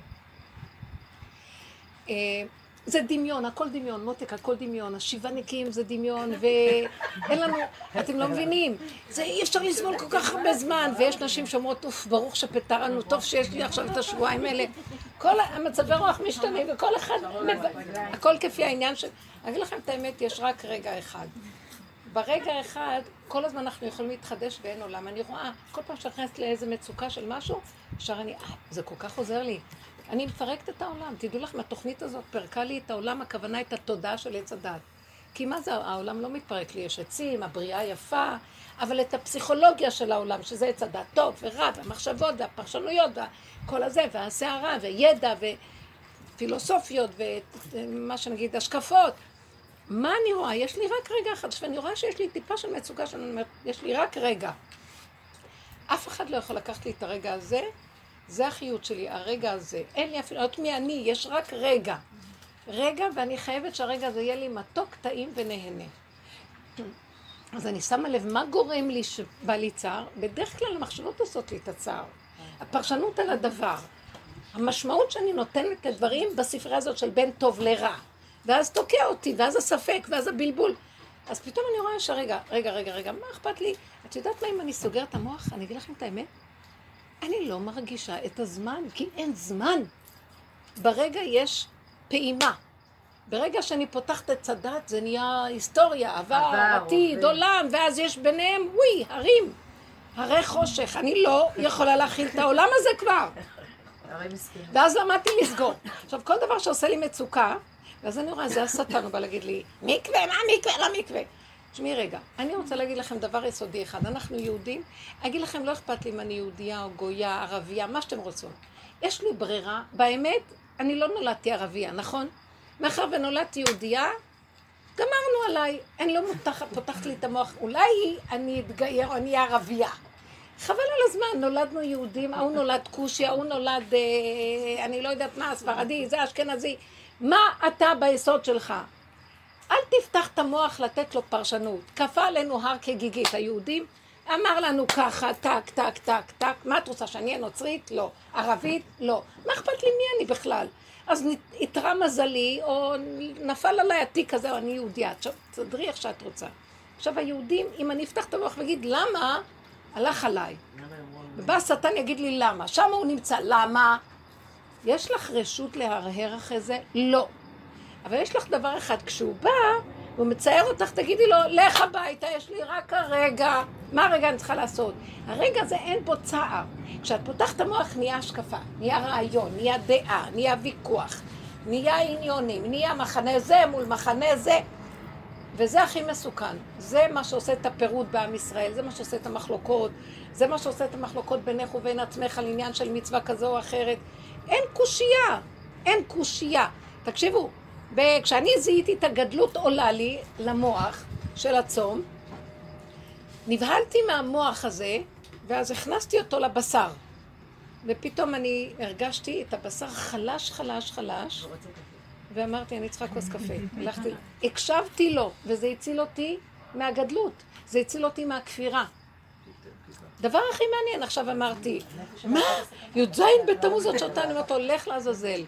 אתה צדיק עם כובע עד השמיים וזקן עד הרגליים, החומות שבורות ואתה יושב לך, כאילו, אתה, על מה אתה צם? על הגדלות שלך. אתה מה שנקרא רוקד על הדם, סליחה, ומחפש את הגדלות של עצמך, כי אתה צדיק שצמת. הצלחת וירשת. אז למה לא. במקווה לעשות עכשיו, כל דבר לא? לא, אבל הצער פה לא. הוא לא על מקווה, עכשיו- הצער פה עכשיו הוא על חוסר הולדה. זה- זה לא לא על גמרתי, מקווה אם בכלל. תיכנסי, זה, אני מזהה זה את לא ה... על המקווה. רגע, זה לא על המצווה. בדיוק, רגע, רגע. אני מזהה את המוח שלך מבלבל אותך. אם תכניסי את המוח הזה ותגידי לו, לך לעזאזל, לא כלום. אני יודעת שאני צריכה לעשות ככה או ככה או ככה, אין לי כלום, יש לי רק הרגע הזה וגמרנו. אני מבטיחה לך שאת תהני מהזמן הזה ותרצי לרוץ למקווה. זה משהו בתוך הבשר שלנו שאוהב את זה. זה המוח, אני קולטת את הבלבול במוח. אני, מהדרך הזאת אני מאוד מדויקת ולמדתי לזהות מאיפה הדברים באים. כי זה, יש בזה, יש במצווה הזאת משהו מאוד מתוק שהוא הזמן של האישה עם עצמה. שזה הפינוק שלה עם הנקודה שלה, זו התחדשות בנפש, אף אחד לא יכול להיכנס שם, גם לא הבעל. היא לא עושה את זה בשבילו, אנחנו לא טובלות. טובלת לבעלה, היא טובלת לעצמה, קודם כל. כי זו מצווה שלה. גם אם בעלה לא בעיר, גם אם לא, היא צריכה לצבול לעצמה. זה טוב לה שהיא משתחררת מה, מהטומאה הזאת ש, שיש לה. יש משהו בנושא של הנידה, שהוא מחליש לה את האנרגיה ומוריד אותה, וזה נותן לה חיות. אז מה זה קשור? את מערבבת את זה עם זה שזה עם בעלך, וגם עם הלידה. וזה מה שמחליש לך. אז מישהי תגיד, "אה, לא יכולה לסבול את המצווה הזאת, כי היא יודעת שהיא צריכה להיות עם בעלה והיא לא רוצה, נניח. או שזה מפריע לה, למה היא לא יכולה להיות עם בעלה גם ביום אחר. כי לא, וגמרנו. אם אני מביאה את זה למוח, אז עכשיו נהיה לי בעיה. אני משחררת את הרעיון ואת. אין לי בעיה. אין לי כאן מקום שאני יכולה לערער. בנושא של הצום זה לא אותו דבר. כי מה שכאן קרה לי, מה שהרגשתי בצום שקורה לי, זה כבר לא היה הצום, זה כבר היה הגדלות האישית שלי זה לא מהצום. בגלל כל המחשבות, אז כאילו אם אני מכניסה פה, אז ויגרום שבכל מיני תחומים, בכל מיני מצוות, אז זה יכול... אז לסגור את המוח. סגרתי את, סגרתי? את המוח. כל הזמן להיות סגור. כשסגרתי את המוח, הרגשתי שהמצווה לא שלי, זה סתם הלבישו עליי, אני אישה, אני לא צריכה לצום. הרגשתי את האמת הזאת, שלום, תשתי קפה. אף פעם לא יגרום לך להרגיש שהתפילה לא בשבילי בגלל, בגלל, בגלל? לא, לא, לא, לא, טבילה, בטבילה יש משהו אחר, בטבילה יש משהו אחר. אבל כל בן אדם ירגיש שזה נראה לי כל כך מסוכן, כאילו זה יכול לא. את רואה, זה בדיוק מה שגדולי תורה פחדו מהדרך שלנו, כי זו דרך של אמת שאת צריכה להרגיש אותה בבשר. אני אומרת שצריך לשאול, כאילו, רב אושר, או זה, כאילו, לא יודע, כי כל בן אדם יכול להסביר את חכי זה. רגע, לא, אני, לא, אני לא כל בן אדם. אני אמרתי לכם מעצמי, ואמרתי לה שהיא צריכה פשוט לסגור את המוח ולחיות את הרגע. אם יחיה את הרגע והמוח שלה לא יהיה גדול, היא תדע מעצמה מה היא צריכה לעשות. כרגע היא מדברת מהבלבולים שלה, לא מהנקודה. לכן הן באות לשיעורים וכל הזמן קולטות מה צריך לעשות, לסגור את המוח, לצמצם, לרדת עם הנקודה, ואת תדעי מה לעשות. פעם שאלתי את רב אושר, זה ככה או ככה או ככה, הוא אמר לי, הוא אמר לי, את תדעי. כשזה יגיע, דובייס, את תדעי. זהו, זה תהליך של ידיעה. כאילו זה לא דבר שאני יכול להגיד לך, את לבד תדעי את זה מעצמך, חכי לעניין, אבל תלכי עם הכללים. וזה דבר נכון. והוא שאף להביא אותנו למקום שאת מעצמך לעצמך תדעי. עד שהגעתי לרב אושר, וגם אחרי רב אושר רצתי, לילה, יום, לילה. הייתי הולכת אליו, אורבת לו בשלוש לפנות בוקר, בשתיים, בארבע, הוא היה הולך למקווה, אני אחריו. רדפתי אחריו, אני רוצה, מה הסוד מאחורי כל דבר? עד שפירקתי אותו ואמרתי, גם זה משהו. אצל כל אחד. בסוף ראיתי מה הוא עזר לי לראות. מה את רצה אחריי? תחפשי את זה אצלך. האוצר אצלך בבית. אז לזה אני מתכוונת. מה מפריע לי לראות האוצר שלי? שייתן לי את התשובות שמתאימות לי. המוח הזה משוגע יושב על המוח ונרגן, הוא כל היום מיילל. אין שום דבר לא מספיק לו, כל זה אינו שווה לו, כל היום מיילל. מה שלא תתני לו, יש לו השגה על זה וגם זה וזה. לך לעזאזל. ואז את פתאום קולטת את נקודת האמת. את יודעת מה את צריכה לעשות. משהו מאוד מדהים. תקשיבו, אין לי אפילו ספק. ואז יבוא ויחשוב לי, אוי ואבוי מה יעשו לך בעולם הבא? אתם יודעים מה אני עושה? תופסת מקל ורצה אחריו, אומרת לו, אני אתלוש לך על השטן הזה. אני אחתוך אותך לחתיכי חתיכות. אני יודעת שזה אתה רשע. העולם הבא שלי זה הרגע הזה שהוא כל כך מתוק לי, ואני כמו תינוק אצל השם, וזה מה שהוא רצה מהבן אדם בעולם. הוא ברא אותו להנות אותו מעולמו. מה אתה משגע אותי ועוד מסדר לי עולמות? ומה יעשו לי בעולם הבא? אין עולם כזה, פה אני בונה את העולם. והרגע הזה שאדם שמח, הוא לא מזיק לאף אחד. הוא חי עם בוראו במתיקות, כמו תינוק על אמו, כגמול על אימו, ומודה לו כל רגע, בשביל זה נבראה הבריאה. מה אתה בא עכשיו לבלבל לי את המוח? עכשיו, אני לא אומרת, יכול להיות שיש איזה שלב שגם תפרקי את המקווה, כמו בגילי, בגיל... בגיל, אה, אני בת כמה? חמישים? אה, מה אתן צוחקות? יש גיל שפתאום המקווה ייגמר לך. וגם תתגעגעי אליו. זה מצווה כל כך לא, לפני הר הבית בטח, לא? זה קשר שלך עם עצמך ובורך שבתוכך. את לא מבינה איזה טהרה זה מביא, מתיקות הכל. תקשיבי, זה לא סתם שהיו. עכשיו, זה שאנחנו קושרים את זה לבעל, זה אני מוכנה כאן לעבוד, לפרק לך את הצורה הזאת רגע. זאת אומרת, הבעל זה, הלבישו עלינו את השק הזה, אין ברירה. כי זה תיקון בעולם הזה. וצריכים לעבור דרכו. והמקווה בעצם שומר עליו מפני אה, הכוחות ששולטים על האישה בזמנים של הנידה וזה, שזה כוחות דינים מאוד חזקים. וזה שומר עליו. האמת, האמת ש... באמת, אני, אני, אני בעד שאנחנו נשמח את עצמנו, נחיה את עצמנו, חוץ מזה יש לנו תפקיד עם הנושא של הבעל. אל תצפו שהבעל ייתן לכם את החיות שלכם. אז אנשים מאוד מאוד מתאכזבים. בייחוד בדור האחרון, שפעם נשים היו מאוד פסיביות וקיבלו רק מהבעל, כי מאיפה יקבלו? לא היה להם, לא הביא להם פרנסה, לא היה להם מה לאכול. אישה הייתה מוכנה, לא יודעת מה, שיהיה עוד חמש נשים לידה, כל אחד באוהל אחרת, רק שיהיה לה איזה בעל, והיא תיקרא על שמו. היום אנשים הם בכלל במקום אחר. וגם לא העניין הזה, תפרקו את השקר שסביב הנישואים ותחיו נישואי אמת. זה יפה שיש לבן אדם בן זוג, ולרגע אחד. לא כל הזמן הוא הבן זוג שלך. כי יש רגעים שאת לבד, ואת הבן זוג של רוב עצמך. מותק, את בן זוג של עצמך, תהני מהחיים, ואז לא תבואי אליו בטענה, כי מר לך כל שעות היום, פתאום נכנס, מר לך, את מלבישה עליו את המרירות שלך, מה הוא אשם לך? זה לא טוב.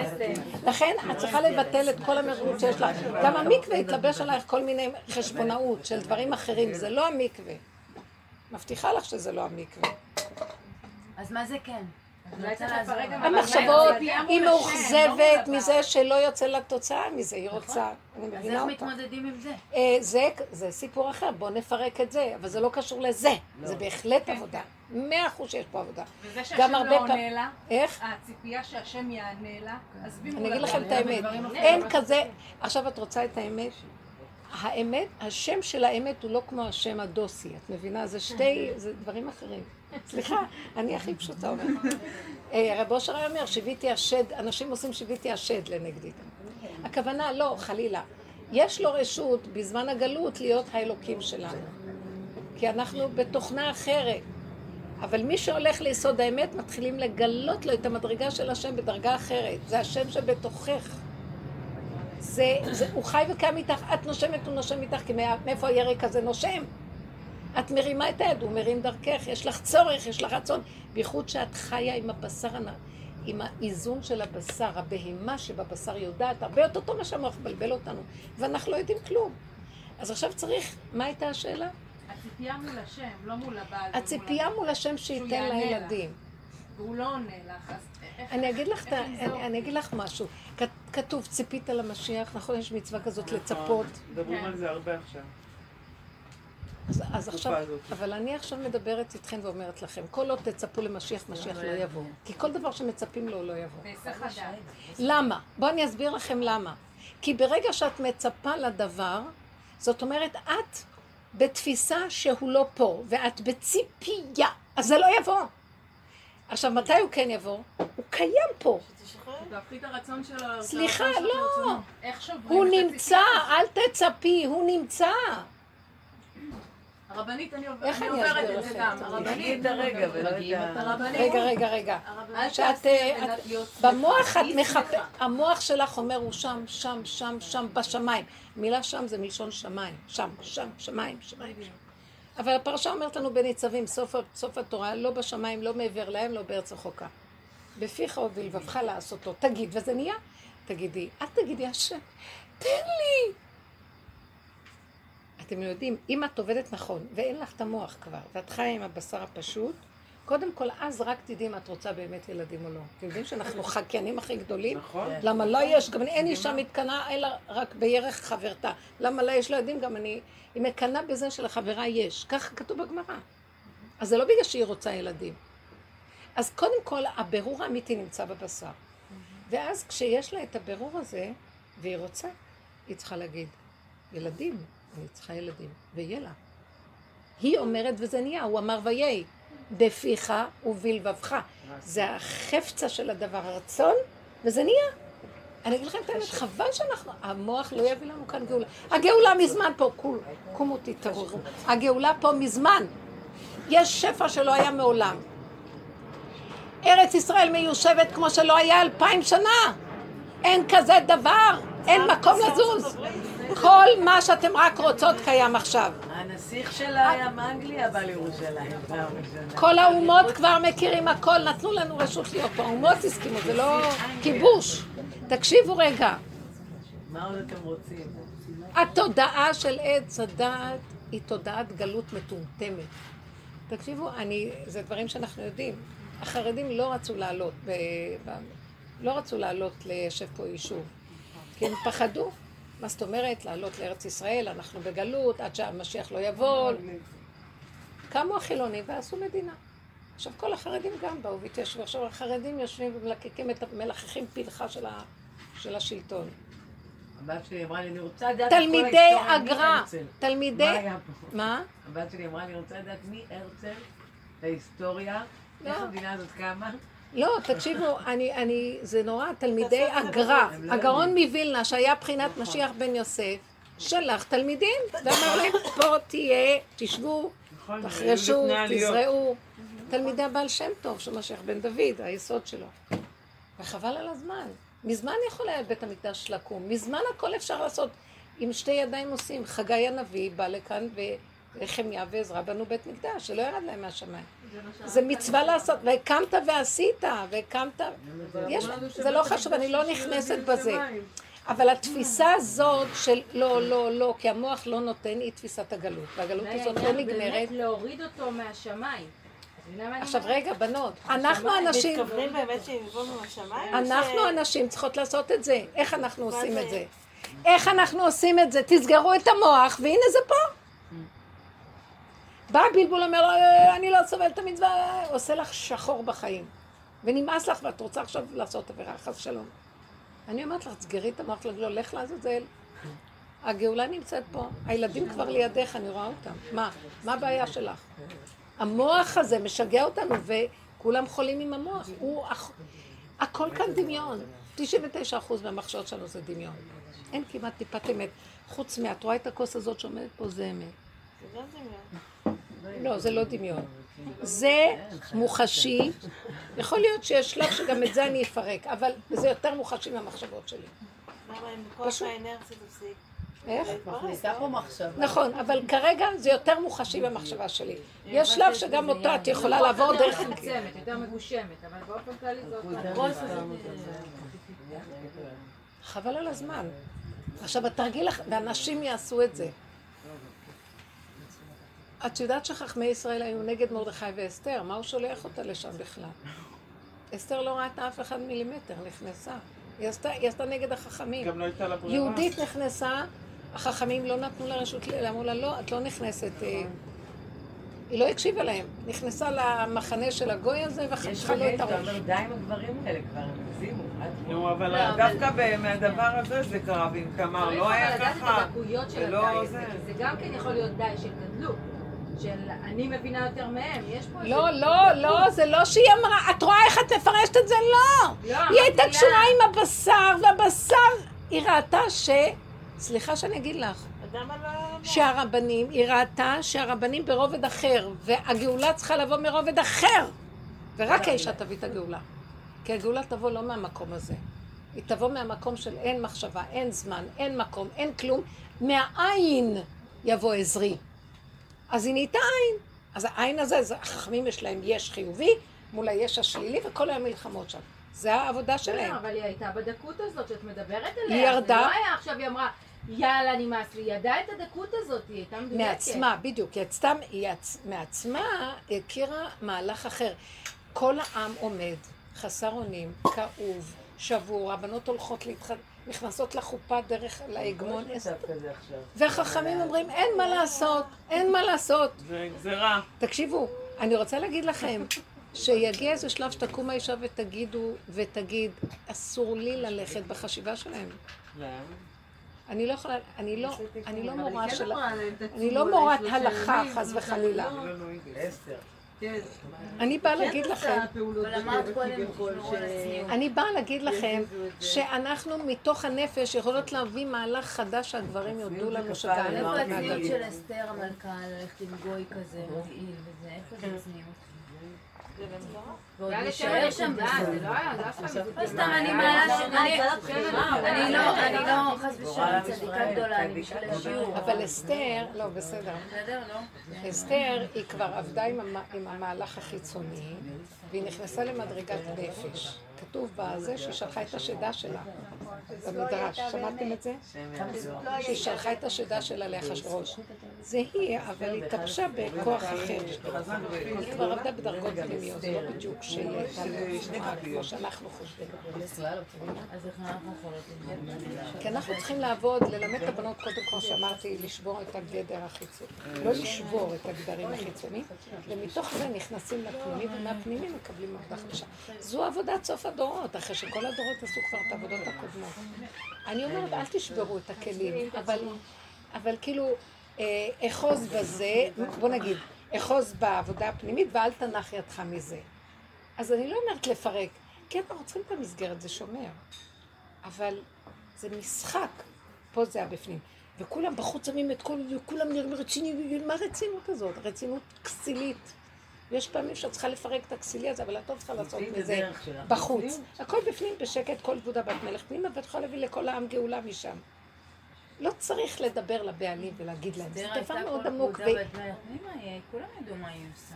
זה היה מה? מאוד חיצוני, מה שאסתר עשתה. סליחה, אני מקשה רק בשביל השיעור, לא שאני חס כן. ושלום, אסתר צדיקה גדולה. אני מנסה... בגלל זה החכמים אז התנגדו, כי הם היו בגדר הזה, שהם ראו שזה לא צנוע. אבל איפה שהיא פתחה אחרים, היא עשתה כבר פתיחה של אחרי הסגירה, מבינה? זה לא היה לפני. היא כבר עשתה את העבודה המתקדמת. לא סתם הוא הכניס אותה, מרדכי. כן. זה כבר דרגה של נפש. היא הפכה את הגוף לנפש והיא עבדה בנפש. זה מה שאני רוצה להשיג בשיעורים האלה. בנות, אנחנו לא צריכות הרבה בשביל זה. כי אנשים יש להם נפש מאוד מאוד... יש לנו נפש, אבל אנחנו אוחזים בגוף הזה, כאילו, כמה אפשר עוד לשכלל אותו? ללכת עם 40 דניר, 30 דניר, כל היום על החיצוניות הזאת. יאללה, תשימו איזה משהו על הגוף, איזה סמרטוט וניכנס. פנימה סוף סוף. צנוע. באמת, כמה אפשר עוד לשכלל את החיצוני הזה? כבר השתגענו ממנו. דווקא מדברים על צניעות, מדברים על זה, דווקא נהיה עוד יותר כמו קרקס. פאות מתארחות והבגדים, והכל כאילו, לפי ההלכה. מי החליט שחולצה אה, מכופתרת אצלנו- מדקרון זה צנוע, זה כל כך גרוע על הגוף. מה זה? התלבושות האלה של החרדים, מה זה? של הבית ספר של הבנות. מכופתרות, דקרון כזה, בת כזה, עומד כזה, שאני לא יודעת, אני לא יודעת. אה, אוקיי. מעוגלן. יפה. אבל העיקר אה, שלא מדברים, לא חשוב. בדיוק, משהו על י"ז בתמוז. בדיוק, אחוזים בתור, ותתפסהו בבגדו. כל היום אוחזים בבגד. די, חבר'ה, זה כבר די, פסה, כולם היום שומרים איכשהו. חוזרים בתשובה המון, וזה, אל תשימו לב על החיצוניות כל כך. אני מקשה, אני אגיד לך כי יש לי איזה קושייה בזמן האחרון. את יודעת שאני שרה, ואני חזרתי בתשובה. אז כשחזרתי בתשובה הפסקתי לשיר מול גברים, נכון? ואז כאילו השתנה, הקריירה השתנתה, הייתי צריכה למצוא איזשהו משהו אחר. אה, ואז אני מגיעה עשר שנים אחרי, כשאני מחפשת את הדרך שלי, ופתאום אני מוצאת שאף אחד לא רוצה את השירת נשים הזאת. לא החרדים, לא מעניין אותם בכלל הופעות. לא, הדתי-לאומי לא מאמינים בהלכה הזאת. הם חושבים שזה שטות. כאילו שזה בסדר שאישה תשאיר, כי אין להם את הרגישות הזאת שיש לחרדים בזה. והם מאוד מעורים עם נשים, אז לא נראה להם שבאמת זה, זה עניין. וזה במשרות בכירות, באגף לתרבות יהודית, בתרבות יהודית, בכל מיני מקומות שהמנהלות אומרות, אני לא מאמינה בדבר הזה, נשים דתיות. והחילונים לא אוהבים כי זה הדרת גברים וזה רק נשים וזה. אז אני אומרת, למען השם, כאילו, מה קורה עם הדבר הזה? מה, למה עשיתי את כל ה... אני, אני לא יודעת אם במה להאמין יותר. תקשיבו, אני אגיד לכם, התבלבלנו לגמרי. כל מה שקשור בתורה, החיצוניות, מה שהגברים גודרים, ההלכה. תודה. אנחנו הולכים לפי ההלכה היהודית. הגברים גדרו את ההלכה בכלליות החיצונית. חוץ מזה, בנפש שלך את יכולה לפרק. הנפש זה הגדר הפנימי. אני שומעת הרבנית, אני איתך. כן, לא- לא רק לך. הנפש זה הגדר הפנימי. אסור על פי הלכה לשיר מול גברים. עכשיו, אני אישה זקנה, נכון? אני אוהבת מאוד לשיר, יש לי קול יפה, וגם הבנים שלי שרים מאוד יפה. יש לי אותך שרה. לא, ושר- שרה מירושלים. אני שרה איתם, אני, אני פלא. אני הייתי המנחה שלהם. כאילו, הם שרים חזנים. עכשיו, מדי פעם בא אורח, באים גברים אורחים, ואני שוכחת, כי אני איתם תמיד, אני מלבסקי, משפחת מלבסקי זה הנשים שרות עם הגברים החזנים המפורסמים. ו... ואני שרה איתם. ופתאום הבן שלי, אמא, שכחת שיש כאן את הזה? ואני אומרת לו, מי הוא בכלל? זה כמו הילד שלי. אבל אחר כך אני שותקת, ואני אומרת, מה אני יכולה לעשות? אני לא יכולה לשיר. עכשיו, הוא בכלל לא מקשיב לי, הוא מעופף, בכלל לא יודע. אבל אבל ואז אני. ראיתי שבכלליות אני לא יכולה לפרק את מה שהם שמו לי. אני לא יכולה, אני יכולה בפרט לפרק את זה. ביני לבין עצמי, אבל אני אם לא רואה שרים אף אחד. במקהלה זה בעיה? איך? שרים. כמה ביחד זה לא בעיה לא? כמה נשים ביחד? לא נשים, עם הבנים- שלך. כן, אבל אם יש גברים אחרים בבית, שהם לא מבני המשפחה, זה בעיה. לא שרה לבד. ואני כבר אגיד לכם את האמת שלי, אני זקנה, מה יש להם מהשיר שלי? ומה אכפת? כל באישה צעירה זה מושך, זה מושך, כי יש בזה איזה משהו. אני לא יודעת. אני אגיד לכם את האמת, שהדור הזה הוא כולו... אני, אם הייתי פוסקת הלכה, הייתי מרשה. כי כולם, אין לנו את הענינות. יכולה להיות מרשה הכל. בדיוק. כן, הקהות. חושים היום כל כך גדולה, הגברים מטומטמים, כבר לא מעניין אותם כלום, הכל פתוח ברחובות, הכל. אז זה לא מה שהיה פעם, שאישה רק הייתה יוצאת עם הגוף נחש הזה, כולו כבר לא יודע מה לעשות עם החיים שלו. ואז היו, היו תופסים נשים ברחוב. כאילו, את פיתית אותי, מה אני אשם? היום לא, תופסים. שגם היום זה קורה, היום, רק אה, לא, במשרד זה היום. זה גם קורה, אבל כבר הגברים לא יעלו על דעתם כזה דבר. אבל פעם זה לא היה... זה קורה יותר לכן, לכן אני אומרת, בגלל שזה כוח כזה ש... בעבודה הזאת אנחנו מתכנסות פנימה, והעבודה היא פנימית. אני הייתי מציעה לך להיגמל מהרצון שישמעו את הקול שלך, כולם. כי הברכה לא תהיה שם. אבל זה כמו שאת אה, למדת מהרב אושר משהו, שאת חייבת להעביר אותו לעולם. ככה אני מרגישה לגבי הקול שלי. כן. זה לא שישמעו את הקול זה- שלי, זה שיתחברו לבורא עולם דרך המתנה שהוא נתן לי. אני באמת מרגישה את זה, זה לא בקטע של גאווה. אני חושבת שהוא נתן לי איזשהו משהו, מתנה. עכשיו, את רוצה לחבר את הבני אדם, כולם, או את יכולה את הנשים? קודם כל רק את עצמי. לא, אוקיי? בסדר, את עצמך, את הנשים. ואז- כן, את הנשים. אני בשמחה עם אנשים, אבל אין, זה לא קורה. אז כי אולי זה לא קורה, וזה אולי לא השם קורה, אומר, וזה אה, רגע, אולי השם אומר, מה אני אגיד לך רגע? בוא נחפש איזה משהו. אולי הפרנסה במקום אחר. אולי לא בדרך. אז למה הוא נתן לי את זה? את יודעת כמה דברים מדהימים הוא נתן כדי לי? לוותר על זה. הפרנסה שלי היא לא בכל דבר. אני חושבת שאם אני אוותר על זה, תוותרי על זה, תקבלי את זה מחדש בצורה אחרת. אני מרגישה... הוא נתן לך עוד הרבה דברים. זה כאילו כמו חטא לוותר על זה, זה כאילו אני נרכבת לא אם אני אבל על לא זה. לוותר על זה, זה לוותר על זה שזה זה יהיה לא הפרנסה לוותר. שלה. כן, כן, זה, בדיוק. זה, זה למות, הוא צודק, זה באמת למות. בדיוק, למות, ואז משהו צומח מזה. זה לא באמת לשמוע. זה נורא קשה לוותר. על משהו שהוא כאילו חלומך, אה, אה, זה לא חלומי, מפעל חייך, זה לא יודעת איך. תקראי לזה. לא שחי. אני מרגישה שוויתרתי על כל כך הרבה, כל כך הרבה. אז זה לא ויתור. אנחנו צריכים לעבוד עם זה, זה כמו עם המקווה. אם אני לוקחת את המוח ולא נותנת לו, ואני ממיתה את עצמי יחד איתו, הוא זה אני, המוח המשגע הזה, משהו יצמח שם ויהיה אור חדש, אולי משם תקבלי ישועה עם ילד. אותו דבר פה, תמיתי את הרצון לשיר ותעלי אותו. זה מה שאמרתי לכם, עבודת הנשים, לקחת את הדבר ולפרק אותו, ולמה אני צריכה לפרק אותו? כי לא נותנים לי. אני לא מתנדבת לעבודה הזאת. כופים אותה עליי, כפה עליי הר כגיגית. עבודת הנשים להיכנס לחורים ולסדקים ולהמית את הכוחות ולעבוד איתם בפנים, תשמעו, זה לא פשוט. אבל משם הישועה שלנו. זה נראה אכזרי, משם הישועה של עם ישראל. זה שכפו עליהם הר כגיגית, משם הישועה שלהם. אז אצלנו זה הולך הפוך, זה לא כמו שהעולם, הישועה שלהם באורות. אצלנו הישועה של להתקלות, להתקלות, ההפסד. להירקב. עד שאת צומחת להוויה חדשה. זה משהו שעם ישראל הוא שונה בו מכל האומות. אתם זוכרות שרציתי לתרום כליה? כן, לא. וואלה. יופי, זהו. והבעל שלי נכנס איתי... זה, שרירים, אתם זוכרות את זה? בקיצור, פיטרתי לרבנית, ככה ישר לאוזן, ורמלית התחילה. אולי את רוצה שיגיד של צדיקה, אולי את רוצה לחשוב שאת צדיקה, כל החפירות. כן. ואז אה, הרבנית אמרתי, טוב, תעלי את זה לקדוש ברוך הוא. תגידי לו שאת היית מוכנה לתהיליה, ואת לא צריכה את הצדיקות הזאת, ואת לא רוצה טק טק טק טק טק טק טק, כמו שהרבנית אה, הולכת לנו. לא. וכל מה שעברתי שם, אמרתי לקדוש ברוך הוא, אני את שלי עשיתי, אני הייתי מוכנה בלב שלם לתת את הכליה הזאת היא לא שלי, יש לי שתיים, האישה צריכה, ומבחינתי זה בוצע. עכשיו זה אצלך, תעשה את מה שאתה צריך לעשות. יפה. שבוע שעבר, לפני עשרה ימים? חבל לכם על הזמן, אני מקבלת מה זה חיבוק ענק.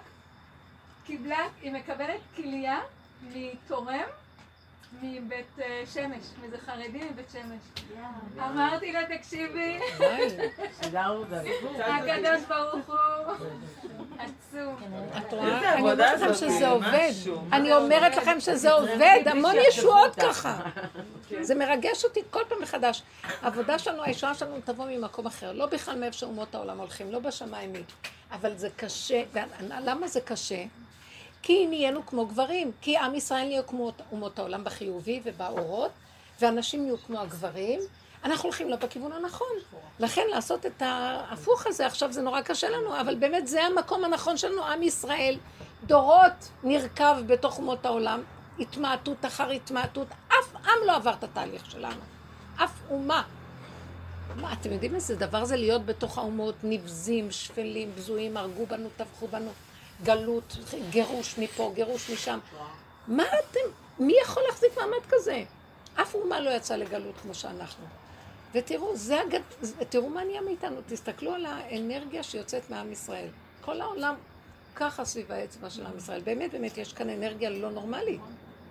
זה מרכז האנרגיה העולמי פה. יש כאן נקודה שהעולם נדהמים אליו, לא יודעים מה היא. זה המקום הזה. אז זה עכשיו העבודה שלנו, לרדת למקום הזה, וכל הבית שלך יקבלו אישות. כל אחד יקבל את האישות, אבל מהכיוון ההפוך. זה מאוד קשה. זה היה גאונות. העבודה של רב אושר זה גאונות, אבל זה גם רציחה. זה את רוצחת את התודעה החיובית שהיא בשמיים, באוויר, הפקרות, רוח, אין גבול, אין מידה, אהבה, ותכניס את הכל ליראה. לדיוק, אחר דיוק, אחר דיוק, פירוק, אחר פירוק, אחר פירוק. היום דווקא, אני אגיד לכם, רוב העבודה קשה נעשתה. אתם עוד אה, באות רק, אה, אתם מגרדות רק, עוד אתם צריכות לעשות קצת, לסיים את העניין. רב אושר מת, מת, הרגו אותו. 80 שנה הוא היה בעבודה הזאת. הנשמה שלו יצאה, הוא היה משוגע כבר, אשפזו אותו בבית חולים, בשיגעון. היה איזו תקופה, הוא היה צריך, אה, לא, שהוא אמר אחר כך אמר שהוא הולך לעשות שם תיקונים, להוציא חולים אחרים. אז זה לא פשוט. בסופו של דבר, הוא הביא אור חדש לעולם, וגם כן, מה אתם חושבים? דוד המלך, הוא היה אומר, דוד המלך, אה, זה כתוב, 14 שנה, 15 שנה אחרי שהוא נפטר, שנאו אותו השונאים שלו. עד ששלמה המלך, כשהוא בנה את בית המקדש, השערים לא רצו להיפתח של בית המקדש, אז התפללו כל שירי המעלות, הכל לא. עד שהוא אמר, זכור חסדי דוד עבדך הנאמנים, ואז השערים נפתחו וכל שונאי דוד באותו רגע התהפך כשולי הקדרה פניהם, ואז הבינו איזה גדול הוא היה. 15 שנה אחרי שהוא נפטר, הוא עוד התהפך בקבר שלו מהשנאה שלהם. עד כדי כך הוא היה צריך לתקן עוד. כמה, כמה איסורים עברו עליו, גם אחרי מיתתו 15 שנה. גם אני מרגישה, רב אושר זה 14 שנה כבר עכשיו בשנה? עכשיו הוא מתחיל להתחיל להתפרסם. עשר שנים הבד"ץ, אנשים שנאו אותו, לא סבלו אותו. מי שאמר את רב אושר, את מחוקה בעולם החרדי. התחלתי, אני הייתי רבנית ליטאית. התחלתי לדבר את הדרך של... כי לא יכולתי שלא... ראיתי את האור הפנימי הזה, את האמת, לא יכולתי שלא... גמרו עליי הרבנים. מי הם בכלל אבל? אה, אני רוצה להגיד רב משהו אושר היה אומר לי, הם. לא קיימים. הוא היה עושה ככה ובאמת הם נעלמו מהראש שלי. הוא עשה ככה והם נעלמו. הוא היה גדר שלו, אמר ויהי. כי הוא עבד עם הנקודה עד הסוף עד שהוא נהיה עין. העין הזה אומר נהיה. תקשיבו, האגו הזה מפריע לנו. היינו יכולים לעשות ניסים ונפלאות בבית שלנו, הכל. בפשטות. לא שמרגישים שזה... כי מגיע ליהודי לעשות ניסים. אבל הדבר הזה לא נותן לנו. שיגעון. ממש בית משוגעים אנחנו חיים. היא רוצה לשאול משהו. לא, אני רוצה לספר משהו, לא לשאול. י"ז בתמוז. אה, אני... אה, חת מלכים. אה, תמיד היה לי קשה עם הצומות הקצרים, כאילו, גם בתשובה וזה, זה היה כיפור ותשעה באב, וזה גם היה יותר מדי. וכאילו, נורא קשה לי פיזית, וזה, משמונה בבוקר אני כבר מאולפת, ולא זה, ו... כן, בקיצור, הילדים גדלו, הילדה הגיעה לגיל מצוות, ובבית ספר שלהם אה, כאילו גם צמים, זה חלק מהעניין של החינוך וזה. ו... באיזה גיל היא? 12. היא עברה כבר את גיל 12, והצום הקודם, הגעתי הביתה ויש לי מנהג כזה לשתות כוס קפה, והיא אמרת לי, אמא, את לא צמה? אמרתי לה, לא, לא, זה רק מההרגל, וכאילו עצרתי את עצמי. זה רק הפ- הפעם הזו. אמרתי לעצמי, טוב, אני לא חייבת, אני אלך עם ה... כאילו, אני לא חייבת לצום, קשה לי, אבל כאילו בשביל החינוך והבית וזה. אין מה לעשות, זה שהוא משהו שאני חייבת, זאת אומרת, הבנתי שזה, שאני הולכת עם הסיבה, זו סיבה מבחינתי. נכון. אז אני שותה את הכמה כוסות קפה שלי ואוכלת בעבודה, ואני באה לבית, אני צמה. אה, עכשיו, ב- ב- אה, כאילו, אתמול אה, בבוקר ממש תקף אותי רעב עשר בבוקר, אכלתי את הארוחת צהריים שלי. עד שהגעתי הביתה כבר הייתי רעבה. היא אומרת לי, אם אני רעבה? אמרתי לה, גם אני רעבה, אבל באמת הייתי רעבה. ואמרתי, ידעת איך אני רוצה את הקפה שלי? מה, עד כדי כך שחררת? כן, לא, כאילו, אני, מהרגע שהגעתי הביתה, לא צמתי, באמת, זאת אומרת, צמתי. כאילו, בעבודה אני לא צמה. מחמש היא צמה. לא, מארבע אני צמה. משלוש, מהרגע. שאני יוצאת מהעבודה אני צמה, כביכול. לא, אני לא באה לזלזל בצומות חשוב. לא, אני לא באה, אני אף פעם לא צמתי. זה- זאת אומרת, אה, רק כיפור לא? ותשעה באב, והגעתי לאיזושהי. נקודה שיש פה איזה עניין שלי עם הילדות. אמרתי לה, כי היא אומרת לי, אמא, אבל את, את, כאילו סיפרתי לה שאני בעבר לא צמתי, ובשבילה אני צמה. כי אני, נורא קשה לי. סיפרת לה את זה? כן, אמר, לא שאני, זאת הנה, אומרת, הסיבה שאת לא צמה זה כי את היית כל הזמן בהיריון, כפרה עליי. בסדר, עזבי את זה, לא משנה, אבל כאילו, שזה, שהיא גרמה לי בעצם לצום. היא מזכירה לה. לא שבאמת, כי- זאת אומרת שאני מאוד חלשה, אז היא אומרת לי, אז למה את שמה בגללי? אמרתי, תראי, את יש לך גנטיקה של אבא. הוא צם בקלות, הגנטיקה שלי לא משהו. באמת, אני צמה מאוד קשה, וזה ככה אצלנו רוב המשפחה. והרגשתי שזה הכי בסדר, זאת אומרת שזה הכי האמת אה, נכון לאותו רגע. איתה, מולה. זאת אומרת, עם הילדים. אז, אה, אז באמת, כאילו, אה, התארגנו לצאת הצום, ופתחנו, והרגשתי כאילו באמת שמתי את הצום. ממש, הייתי מאוד רעבה, והייתי צמאה, והייתי תשושה איתם, והייתי ממש, הרגשתי שכאילו חייבתי, איך באמת. הדמיון עובד עלינו משהו? לא, לא, לא בדמיון, הייתי בחובה הזאת. דמיון, דמיון. לא, לא, באמת, לא, לא, לא זה. דמיון, זה לא- דמיון, לא זה דמיון. לצום זה דמיון, לא לצום זה דמיון, כלום, הכל דמיון, הכל גנוב מהאגו. אין לנו ברירה, כפו עלינו על- באגו הזה את ההלכות האלה. אני מצידי אפשר לפרק, כי מה שלא נעשה, הכל זה אגו. בסדר? האמת, אני צמתי עד שש. לא הרגשתי שאני צמה בשבילי, ידעתי שאני לא צמה. מבחינתי זה זה לא לא לצום. מבחינתי זה היה כאילו איזשהו גדר באמת בשביל הילדים. כי אני, לדוגמה, אצלנו בבית אבא שלי צם, ואימא שלי לא צמה. וזה תמיד גרם לנו לבלבול. אני זוכרת שאנחנו היינו מבולבלות. אבא דרש ואימא לא. אימא לא הייתה צמה ואנחנו אנחנו הלכנו עם חצאית, אימא הלכה עם מכנסיים. תמיד זה היה לנו בלבול בבית. ולא הבנו, אבא אמר, אבא אמר, אבל כאילו זה, זה גרם לנו לאיזשהו מרד. ואני הרגשתי שבנקודה הזאת אני לא רוצה שיהיה להם בלבול. נכון, נכון, אמת. מהנקודה הזאת. הילדים אין להם את הכלים לעבוד בדואליות. הם בונים עכשיו את החלק הראשוני החיצוני, צריך לתמוך בו, וזהו. את העבודה זהו, תשאירו בפנים. כן, עכשיו, תדעו לכם, כשאתן עושות עבודה בפנים ובחוץ, אתם, זה גדר חיצוני, אז הם קולטים שיש כאן משהו עמוק ויהיה להם כוח לעמוד במהלכים. הם, אתן נותנות כוח חיולי פנימי לבנות. אז תחזו בשניהם, אין מה לעשות. כן. אני לא מדברת על קיצוניות, אני לא אומרת, כלום. דרך אגב, בעולם החסידי לא נתנו לבנות אה, לצום. בעולם החסידי, האדמו"רים פטרו את הבנות מהצומות. חוץ מצום, ב- אה. אולי תשעה באב ויום כיפור. גם תשעה באב בי"ז יש בתמוז בחטא העגל, שזה שהיה חטא העגל. איך, איך? יכולות. נשים לא השתתפו בי"ז בתמוז בחטא העגל. למה, לא הביאו את התכשיטים? לא. לא לא גם אחר כך זה המשיך על העניין. לא לא לא לא אה, לא לא.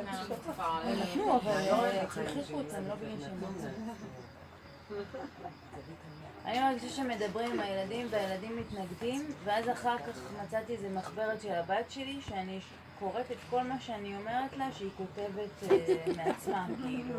וכשאני מדברת איתה היא מתנגדת, מתנגדת. זה חמודה. אז זה גם נקלט להם. זה... נקלט להם. אל תחפשו תוצאות, זה נקלט, סבלנות וזה נקלט. כן, עכשיו היא אמרת לי, אם אני רוצה גילבה. אמרתי, תראי, על פי ההלכה, זה לא, זה, אין בזה איסור.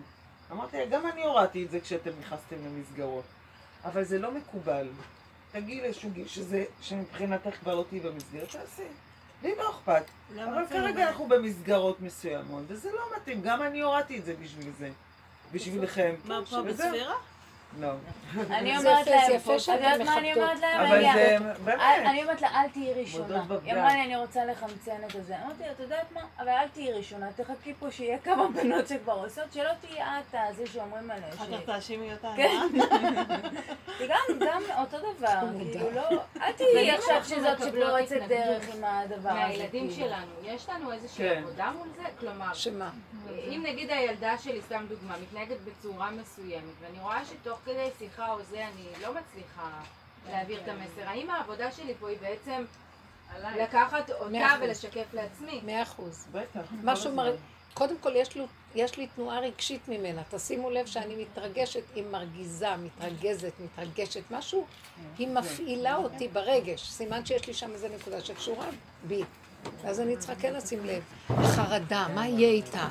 או החוצפה שלה מרגיזה אותי, אז הגאווה שלי, החרדתיות, זה הגאות שלי, זה כל מיני נקודות להסתכל עליהן, להודות בהן, להעלות אותן להשם ולהגיד זה גדול עליי, ולהיזהר לא לצאת עם הנקמנות החוצה והכוחנות. שם יש ישועה, שם משהו נכנס ומחלחל אצלהם, שזה לא בדרך טבע. כן, הן קולטות ומשהו מכניס בהן איזו יראה ושומר עליהם.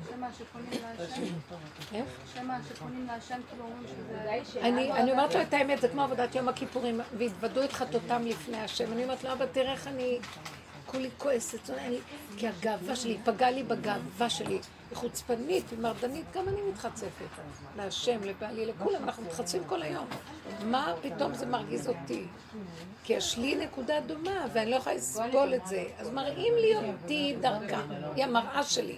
וכשאני ככה עובדת ומעלה אליו, ואומרת לו כמה זה קשה, אבל זאת האמת, אני לא צריכה להיות צודקת, זאת האמת, אני מעלה את האמת להשם בדיבור, האוויר משתנה. מפעם לפעם לפעם משהו בילדה יפסיק להיות... ואז את הולכת בהכנעה, את לא הולכת להגיד לה ולא מוסר ולא כלום, היא מתביישת. הם, הם לבד קולטים, יש להם כבוד. אז צריך לה- להכין, צריך לבנות את הנפש, שיהיה כבוד להורות שלנו. אנחנו פתאום מקשקשים להם מוסר, ואומרים להם כיבוד הורים, אבל אין לנו כבוד, הם קולטים שאנחנו לא מכובדים. בעיני אתה. המציאות שאתה הם קולטים את זה. לא לענות לשני ולהתבונן פנימה ולהעלות את זה יוצר כבוד. כבוד השכ... השכינה מלא את ההיכל. מתחיל להיכנס כבוד. כשאתה מתפרץ, אתה כן. תעבדו עם הנקודה שלכם באמת. ייכנס שם כבוד. הבעל יכבד אתכם. אנחנו לא מכבדות את עצמנו, מישהו יכבד. הילדים לא מכבדים אותנו. הפה פתוח, אנחנו פה. לא יודעות להפנים, להתאפק, לעצור, להסתכל, לשתוק, להעלות. זו עבודה שיוצרת ומביאה... נירית אמרה לי, עבודה זה לשתוק כמה שיותר. לשתוק עם עבודה. יש שתיקה רועמת גם, יש שתיקות שהן אה, חנק. אני מדברת עם פירוק. לפרק, לפרק, לפרק. לבכות להשם. הרבה לילות היו לי כאבים והיה לי מועקות, אבל העליתי את זה. פעמים יצאתי והתפרצתי, ועוד פעם, אין ייאוש. עוד פעם, עוד פעם, עוד פעם. נהיה משהו של חוזק הלב, ובכלל אין אף אחד פה. זה ממש, זה משהו. כן, זה משהו, זה עושה חוזק. אפשר שאלה? כן. אני כאן. אני באתי במיוחד בשביל זה. אה, לפני כמה שיעורים שאלתי אותך לגבי הבן שלי,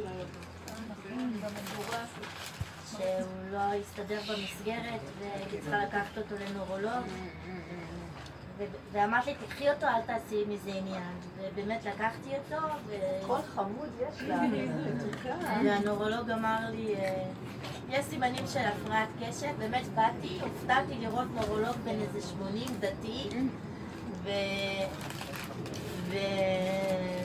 כן, זה ממש לי, וממש ככה באמת באתי, ו... ואז הוא אמר לי, יש סימנים, הוא דיבר עם הילד, הוא אמר לי, ילד מדהים, יש סימנים של הפרעת קשב וריכוז, אבל הוא בן חמש, לא יכול עכשיו להגיד לך שהוא איזה... גננת היסטרית. אז הוא אמר לי, תראי, אני, יש משהו, הוא צריך להירגע בשביל עצמו, בשביל הדימוי העצמי שלו. אז אני אתן לך אה, טיפות, וסיפרתי לו על הגן, אז הוא אמר לי, אם את חושבת שהגן לא מכיל אותו, תוציאי אותו. אה, לא משנה, פה לשם עברו כבר שלושה חודשים, הטיפות לא השפיעו עליו, והמצב הידרדר בגן. פשוט הורס להם כל דבר בגן, כל מסיבה, את רואה שהוא עושה להם דווקא. ממש. ו... ואז אמרה לי היועצת של הגן, אה, הזמינה אותי לפני שבועיים עם המנהלת של הגן והגננת, והייתה איזושהי שיחה כזאת ישיבה בין מקצועית. של התייפייפות כזו, ואז הרגשתי שהיועצת אה, רוצה נורא להגיד משהו, ואז בסוף היא אמרה אותו, כשבאתי ללכת היא אמרה, תקשיבי אלינור, אם את רוצה שהילד יחלים נפשית, תוציאי אותו מפה, הוא קורבן, הוא מסומן. ואמרה את זה ליד המנהלת. וזה גן פרטי. ואיך שהיא אמרה לי את זה, באמת רשמתי אותו למסגרת אחרת. למחרת הוא כבר היה רשום למסגרת אחרת. עכשיו, אנחנו חוזרים בתשובה וגם לא גרים בעיר הזאת, גרים במושב. אז אני בכלל לא מבינה בכל המשחקים שיש בין... אה, המסגרות. המסגרות, בספרדים, אשכנזים, ו... קודם כל אני ממש מבולבלת, כי. הוצאתי אותו ממסגרת אה, אה, אשכנזית לש"ס, ופתאום כל ה... את לא מבינה מה עשו לי, כאילו, פשוט, את לא מבינה איזה דברים, איזה מילים, כי אין לי את הסטיגמות האלה, ופתאום אתן לא מבינות, כאילו, אני פה כי אני חייבת עזרה. מגיע, או קודם כל העיפו אותו מהקייטנה, לא רוצים אותו בקייטנה של הגן הנוכחי. ושני? האחים שלו, הקט... לא, לא החדש. ושני הקטנים עדיין במסגרת שמה, והם רשומים כבר לשנה הבאה. עכשיו, הוא מדבר המון על המצב שלו. שהיצר הרע מדגדג לו בבטן, והוא לא מספיק לבקש עזרה מבורא עולם, ואני לא יודעת, ילד בן חמש, בן חמש, שאני לא יודעת מה לעשות. גם עכשיו אני שמתי אותו בקייטנה של חב"ד עם ילדים יותר קטנים ממנו, היום, היום, כאילו מצאו לי קייטנה והכנסתי אותו, כי אני צריכה לעבוד. וגם אני לא יודעת מה לעשות עם המסגרת, אמרו לי שאני רשמתי אותו למסגרת שהמכין שם על הפנים. ואני הולכת להביא כאילו ילד חכם, עם... אה, ילד שהוא גם ככה כבר אה, התנהגותית אה, הוא ברגרסיה והולכת להכניס אותו לגן לא טוב. ככה אומרים לי, כן? אני לא יודעת מה למה באמת. גן לא טוב? מה שם?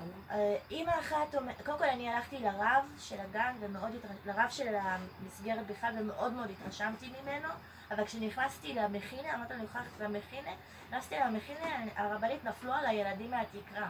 כאילו ממש, כי את לא מבינה איזה בלאגן, היה כאוס בגן, אמרתי איך אני מביאה את ה...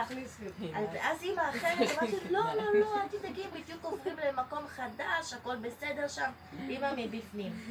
והיום אימא מהגן אחרת, שעלה איזשהו דיון על הצוות הנוכחי בגן, אה, קלטה שכתבתי, אה, שאני מעביר, שהוצאתי את הילד, שכתבה לי בפרטי, לאן הוצאת אותו? אמרתי לה, יואו, אמרתי, את תשאלי, השנתון הזה שעכשיו עולה למכינה, הוא על הפנים. אתם לא מבינות, כאילו, אני במצב שאני לא יודעת מה לעשות. קודם כל, אני קודם כל החלטתי שבאמת אני עושה עבודה עם הילד, חוץ מכל הטיפולים הרגשיים. שימי ו- אותו קצת בבית. עם- לא איתי, יכולה. אני, כי אני מרגישה שבאיזשהו מקום זה, אני קצת אה, דפקתי אותו, כי אחריו נולד מיד עוד ילד שמאוד היה לי קשה איתו. היום הילד הזה ממש מושלם, מלאך, כאילו לא צריך לטפל בו בכלל, אבל נולד ילד ממש בכיין ויונק וזה, ו- ומיד הזנחתי אותו, היה רק בן שנה, ואני ישר כאילו, מה זה, הזנ- הזנחתי אותו, וגם הייתי מתוסכלת עם התינוק החדש המעצבן הזה, ש... אז, אז היום אני החלטתי, כאילו, לפני כמה ימים, ממש החלטתי לעשות עבודה, שמאוד קשה לי, כי אני בן אדם עם טמפרמנט, ו... כן, גם י"ז בתמוז כבר מראש, בשבת כבר הודעתי שאני לא צמה, ואת מבינה, כאילו אמרתי גם כל העול עליי, אין מצב שאני צמה. בטח, תפסיקו, באמת. אה, יש איזה אני לא. אוכל להתמודד, הכאב ראש הזה, אני עוד פעם אוציא עליו את כל העצבים שלי. כבר המצאתי את הכל, את הסיפור, הגעתי הבוקר, הרבצתי את הנס, ככה, ובלי לחשוב בכלל. עכשיו אני שואלת, באמת, אמ, איפה אני... אני, אני רואה אותך ואני אומרת, וואי, איזו חכמנות, לא רק עלייך, כל האימהות היום. כמה עול יש לך, והעול הוא פה. רק פה, ממש ככה. תקשיבי, זה גיהנום רובוט, אדמות שאנחנו יצרנו. אותו, התרבות משוגעת, יוצרת לנו את הגיהנום, ואנחנו מפרנסים אותה, מפרנסת אותן, ואדם זה... אני לא, לא יכולה לסבול את מה שקורה. אני עומדת בצד, ואני לא יכולה להכיל את זה. אני אומרת, תקשיבו, אנחנו מתאבדים, הילד הוא מתוק ולא חסר לו דבר. התפיסה. שלך מכה אותך, הם מכים אותך, את מכה את עצמך, כל היום המצפון. אני לא גידלתי אותו, אני לא עשיתי ככה, כי בדיוק היה לי ככה, כי זה היה ככה, והזנחתי אותו, ואז אני אקב- אקבל על עצמי ואני... תגידי, את לא בן אדם? את לא צריכה לחיות? מי הם הילדים האלה? יאללה, שיעופו לנו מהעיניים. מה זאת אומרת? את חושבת שהשם לא ידע שהוא הביא לך אחד אחרי השני, שזה בדיוק מה שצריך להיות? אז אם כן, הוא לא... בוא נגיד, אם קיימת השגחה כזאת, היא לא יודעת שזה הדבר הכי נכון שהילד הזה היה צריך לקבל אח כזה במצב הזה? למה את מכה את עצמך? ולמה את נותנת להם להכות אותך? וכל ה... עשינו ועדה, בדיוק היא הגיבה נכון. והיפייפות של הוועדה וכל ה... זה כל היה, והוא... מאיפה. יש להם זמן לכל זה? אין להם ילדים, תגידו? הם לא אוכלים לפעמים, הם לא צריכים לחיות, הם נראה שהם להם שמו את נפשם במסגרות, בילדים, בדרגות של הפיקוח של. אין להם חיים, אלה הם... הם, זה מפלצות, מסכנים, הם נכון, קורבנות אבל נוראים. בתכלס, אבל, בתכלס, אה, מה כל בתכלס? יום אני מקבלת טלפון שהוא מפרק את כל הגן. אז זה רגע, רגע, אני לא אגיד לכם את ילד הילד. גם היום הוא היה בחב"ד עם שבעה ילדים בלבד, ושתי מטפלות מקסימות, וכן, פירק גם אותה. לא, כן. זה לא יעבור ממקום לא, לדעתי. רגע, לא רגע, הוא לא. מתאים לו, לא מתאים לו המסגרות אז האלה. איפה אני אשים אותו? תקשיבו רגע, המסגרות, זה כבר קורה, את חושבת שזה רק הילד שלך. הם קורסים תחת הדמיון של מה שהם הקימו פה. הם בנו את הגיהנום של עצמם שהם לא יכולים לצאת ממנו. המסגרות האלה בנויות עם איזה סכמות או מבניות כללית.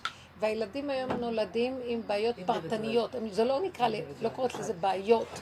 זה ילדים של, של מדרגת היחידה. כל אחד הוא נפש בפני עצמה מיוחדת של השם. היחידה. והם רוצים אותם מקופסאים, מקופסאות ובמסגרות וב... מריטלין. ואם לא, אז יש תקנה ריטלין ויש זה ויש זה ויש זה, וזה גומר עליהם. עכשיו, זה מה שקורה היום, זה נקרא המסגרות. מה היא תעשה? אני גם, הנורולוג לא ילד נתן. כדור. כאילו כדור. את מבינה? זה רחמנות. אז עכשיו, אני עוברת כל כך הרבה תיקונים, שלושה ימים כאילו, פקס כאילו מקולקל, שתבינו. שהוא יעביר את המכתב לכדור. שהוא הזה לא לא. מגיע. טוב כן, עכשיו, לא אה, הוא לא- יגיע. אז אני אומר, אבל מה, אבל מה לעשות? אני- כל אני יום, כל יום את לא טלפון, כל יום לא יוצאת. מהעבודה. היא לא חיה. את יודעת מה שאני רוצה להגיד לך משהו? אין לו בעיה של קשב, יש לו בעיה רגשית. אני אגיד לכם משהו. שאת צריכה ללכת להדרכת כל לא הילד. אני הייתי אומרת דבר אחר לגמרי. אני לא יודעת למה, אבל אין לנו אומץ היום. מה את עוסקת בעבודה שלך? לא משהו, אה, לא מצילת חיים. נו, אז גמרנו, אז תצילי את החיים שלך. אז מה, לעזוב את העבודה? לטפל בו. יאללה, העבודה זה מה שגורם בוא לנחת. נקריב את הילדים ואת לא, החיים. לא, לא, מה קרה היום. לא אומר יש. עכשיו תנועה של הרבה נשים שאומרות שהן לא יכולות לעמוד יותר בלחצים של המסגרות וכל זה. לא את יודעת מה הסיסמה רגע, רגע, הזאת? רגע. יש משהו שאני קולטת אותו. השם סוגר עלינו בשביל שנתחיל לחשוב אחרת. קודם כל, בוא נחיה. לקום בבוקר, תשישנו. למה כל הבוקר הסערה הזאת? אז ילדים יקומו. בתשע. לא, זה לאט. בוקר, זה- זה סיוט, החיים שלנו כבר לא חיים. שהם ישנו, שהם יקומו לבד, ושהם יתחילו ללמוד, עכשיו לעשות להם תוכנית, אני לא מדברת כללית. קחי ילד כזה, אם את היית איתו בבית איזה שנה, לא רק הוא, עושה תוכנית. יש לך עוד ילדים עוד זה, אבל למה? תקשיבי רגע. למה שלא נהנה. מהם? אנחנו לא יודעים מה זה ליהנות מהילדים. אבל אתם לא- אותו. אני לא סתם מציעה. כאילו לא- סליחה. כאילו. אם היית נותנת לו את היחס האישי ויושבת איתו, עושה תוכנית קטנה. הוא היה לבד לומד. היום ילדים יכולים ללמוד לבד, מספיק מחשב קטן עם חומרים. כן, ואז אולי הוא גם יתגעגע לחברה ויבוא אליה לו ממקום זמן. היה לו ערך, הוא היה נרגע. גם אני שואלת שאלה אחרת. אחר. אני שואלת שאלה אחרת. אנחנו למדנו, שימו לב, אלה קמים בבוקר, רצים לטפל בילדים אחרים. את הילדים שלהם מסדר כן. מסגרות, מישהו אחר מטפל בילדים. ראיתם איך מטפלים היום בילדים? הנה, כמה צעקה גדולה. כל המסגרות האלה, עושים שריטה לילדים. גם אנחנו אה, נפלטי האנושות מהמסגרות. אני זוכרת את הבית ספר שלי. המורות הטילו על האימה, והייתי בבית יעקב. המורות אז של בדורי היה ש... כמו שרה שנירר, ככה הזקנות האלה, הקפדניות האלה מגרמניה, שהכל היה קפדן, חינוך קפדני, זה היה מבעית אותי כל פעם מחדש. מורה למתמטיקה עד היום עשתה לי חריץ בנפש במתמטיקה שלה. מסכנים הילדים, מה הם עוברים? כאילו, החלק הראשון של החיים שלהם שרוט. עכשיו, אני אומרת, זה יפה, דוד המלך, איך היו צומחים פעם? סליחה, איך איך גדלו הילדים פעם? הוא רואה צאן. היה עם עצמו. אז היו, היה, היו מלמדים, האבות היו מלמדים את הילדים, והילדים ילד היו. היו מלמדים קצת, האבות השקיעו קצת בהם. מה העצה? מה העצה? אני, אני אומרת לך שאני שומעת את הסיפור הזה, ושאני רואה, בדיוק, שאני רואה את המצוקה שלה, אני לא, אני אומרת, אני יכולה לתת לך פתרון למצבים האלה, אני לא מחפשת, אני רוצה טיפול שורש. טיפול שורש זה, אולי תחשבו קצת חשיבה אחרת. כמה כסף מוציאים על המסגרות? כל מה שאת מרוויחה הולך על המסגרות. וחוגים וזה, ודברים, ולקנות להם, ולקנות להם. וספרים, וספרים, יאללה. שנייה, אבל גם לאישה להישאר בבית זה גם לפעמים לא מתאים. אני אגיד לכם את האמת, תקשיבו, מה זה להישאר בבית? רגע, זה לא שנה, זה גם לא שנה. לא, רגע, זה לא שנה, אני יכולה לעשות לך תוכנית. אני ניהלתי בית ספר, אז אני יודעת, אני יכולה לעשות לך תוכנית בפשטות. היום הילדים, את צריכה לתת להם שעתיים בתוך זה עם תשומת לב אישית. כל השאר הוא יכול לצאת ולבוא לעשות דברים, לתת לו חומרים. לבנות, נכון. אה, הוא יכול לעבוד עם המחשב ולתת לו משחקי אה, חשיבה יפים. בגיל הזה במיוחד. את יכולה ליהנות מהרגיעות, לשתות את הקפה בנחת, לשבת, ליהנות מהבית שלך בשקט. יש שעות שאחר כך את יכולה לצאת שלוש שעות מהבית. הוא גם צריך לא צריכה גם כל כך הרבה. אני רוצה להגיד לכם שאפשר היה לבנות תוכנית נהדרת, בייחוד אם את מצרפת שלוש, ארבע אימהות כאלה, ועושים מסגרת קטנה לילדים וביחד. הילדים האלה כבר לא יכולים, רגע, הילדים לא יכולים לסבול את מה שקורה. אה, כמו מחנה פליטים של ילדים. מחנה פליטים של ילדים. והילדים, הם, הם יכולים להיות אכזריים יש כל מיני חיות בזה. חיות קטנות הן גדולות, אני לא יודעת מה, זה זה כבזה, זה פר, זה שור, כבר מקטנות, זה שולט בזה והם מאוימים והם חרדתיים. משוגעים המורים מסכנים, אני לא יכולה לסבול, המסגרות כבר פסה, זה מזמן הבולשביקים כל הסגנון. את יודעת מה כתוב בשאלה של הבית ספר? שההורים יהיו מרוצים. זה כבר לא משנה מה החינוך, זה כבר לא משנה, שההורים יהיו מרוצים, שלא יגיעו לתקשורת. כולם מפחדים מכולם. שלא זה... כולם מנסים לרצות את. כולם. הילדים נופלים לא בין. הכיסאות. זה כבר לא חשוב הילדים, חשוב ההורים והמורים, לא וכל המערכות ביניהם. בכל דבר. הכל מלא שקר. ברפואה שלא יתבעו. והבנות, תקשיבו, בנים מילא, בנות, בנים, צריך לדאוג שיהיה איזה מסגרת. בנות, שאר ירקות מה עשו מהם. את מוציאה בת מהבית, נכנסת לבית ספר של 200 בנות, התקלקלה לך, גמרנו. שומעת מה יש בבית הזה, מה יש בבית הזה, מה זה לובשים, מה זה עושים. גם שתהיה הכי מתוקנת. בית יעקב מקלקלת. לא, אני אומרת שיש דרגות, זה לא קלקול אולי, אבל זה קלקול בתודעות. אני בעד שיהיה חינוך פרטני של הנאה ותענוג. סליחה. הייתי אומרת להם, רגע, אתם לא רוצים להיכנס למיטות? אני נכנסת.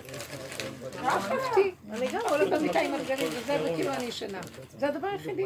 אמא לא בבית, כל אחד תופס. תקשיבו, הישות האימהית, העצבנית, השתלטנית, המתוכנתת, כי יש לה לחצים, כי צריכה לעשות עוד מיליון דברים. תשחררו את המיליון דברים, הכל דפוק. אין, לא צריך לעשות מיליון דברים.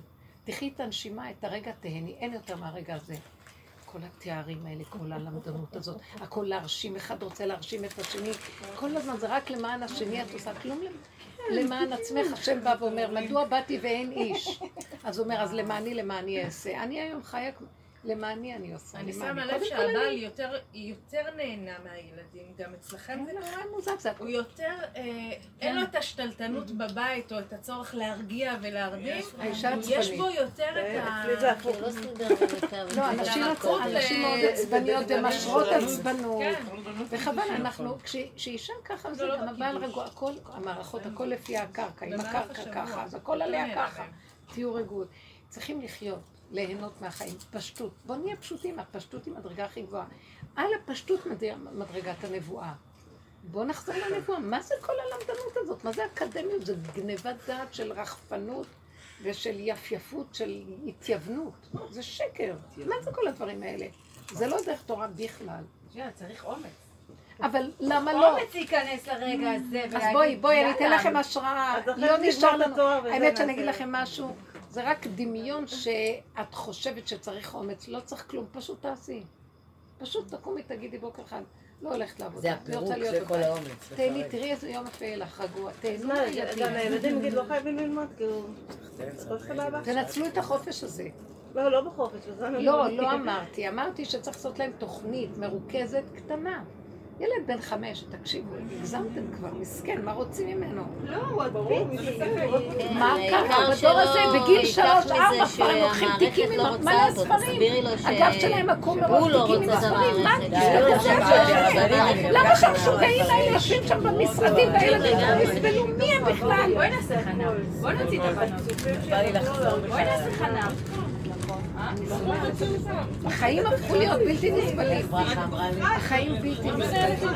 ואז מה הבן אדם עושה? לא, זה בדיוק החיים שלנו. אז עכשיו אנחנו כל כך זה, אז נוסעים לחוץ לארץ לפייס את עצמנו כדי לנוח. ואז נרשמים לבתי מלון. ואז צריכים לקום בבוקר לאכול כי יש חבל על האוכל ארוחת בוקר, את לא יכולה לישון אפילו. הם הם עשו, זה במלונות. האלה, נכון. זה משהו מזעזע כל ה...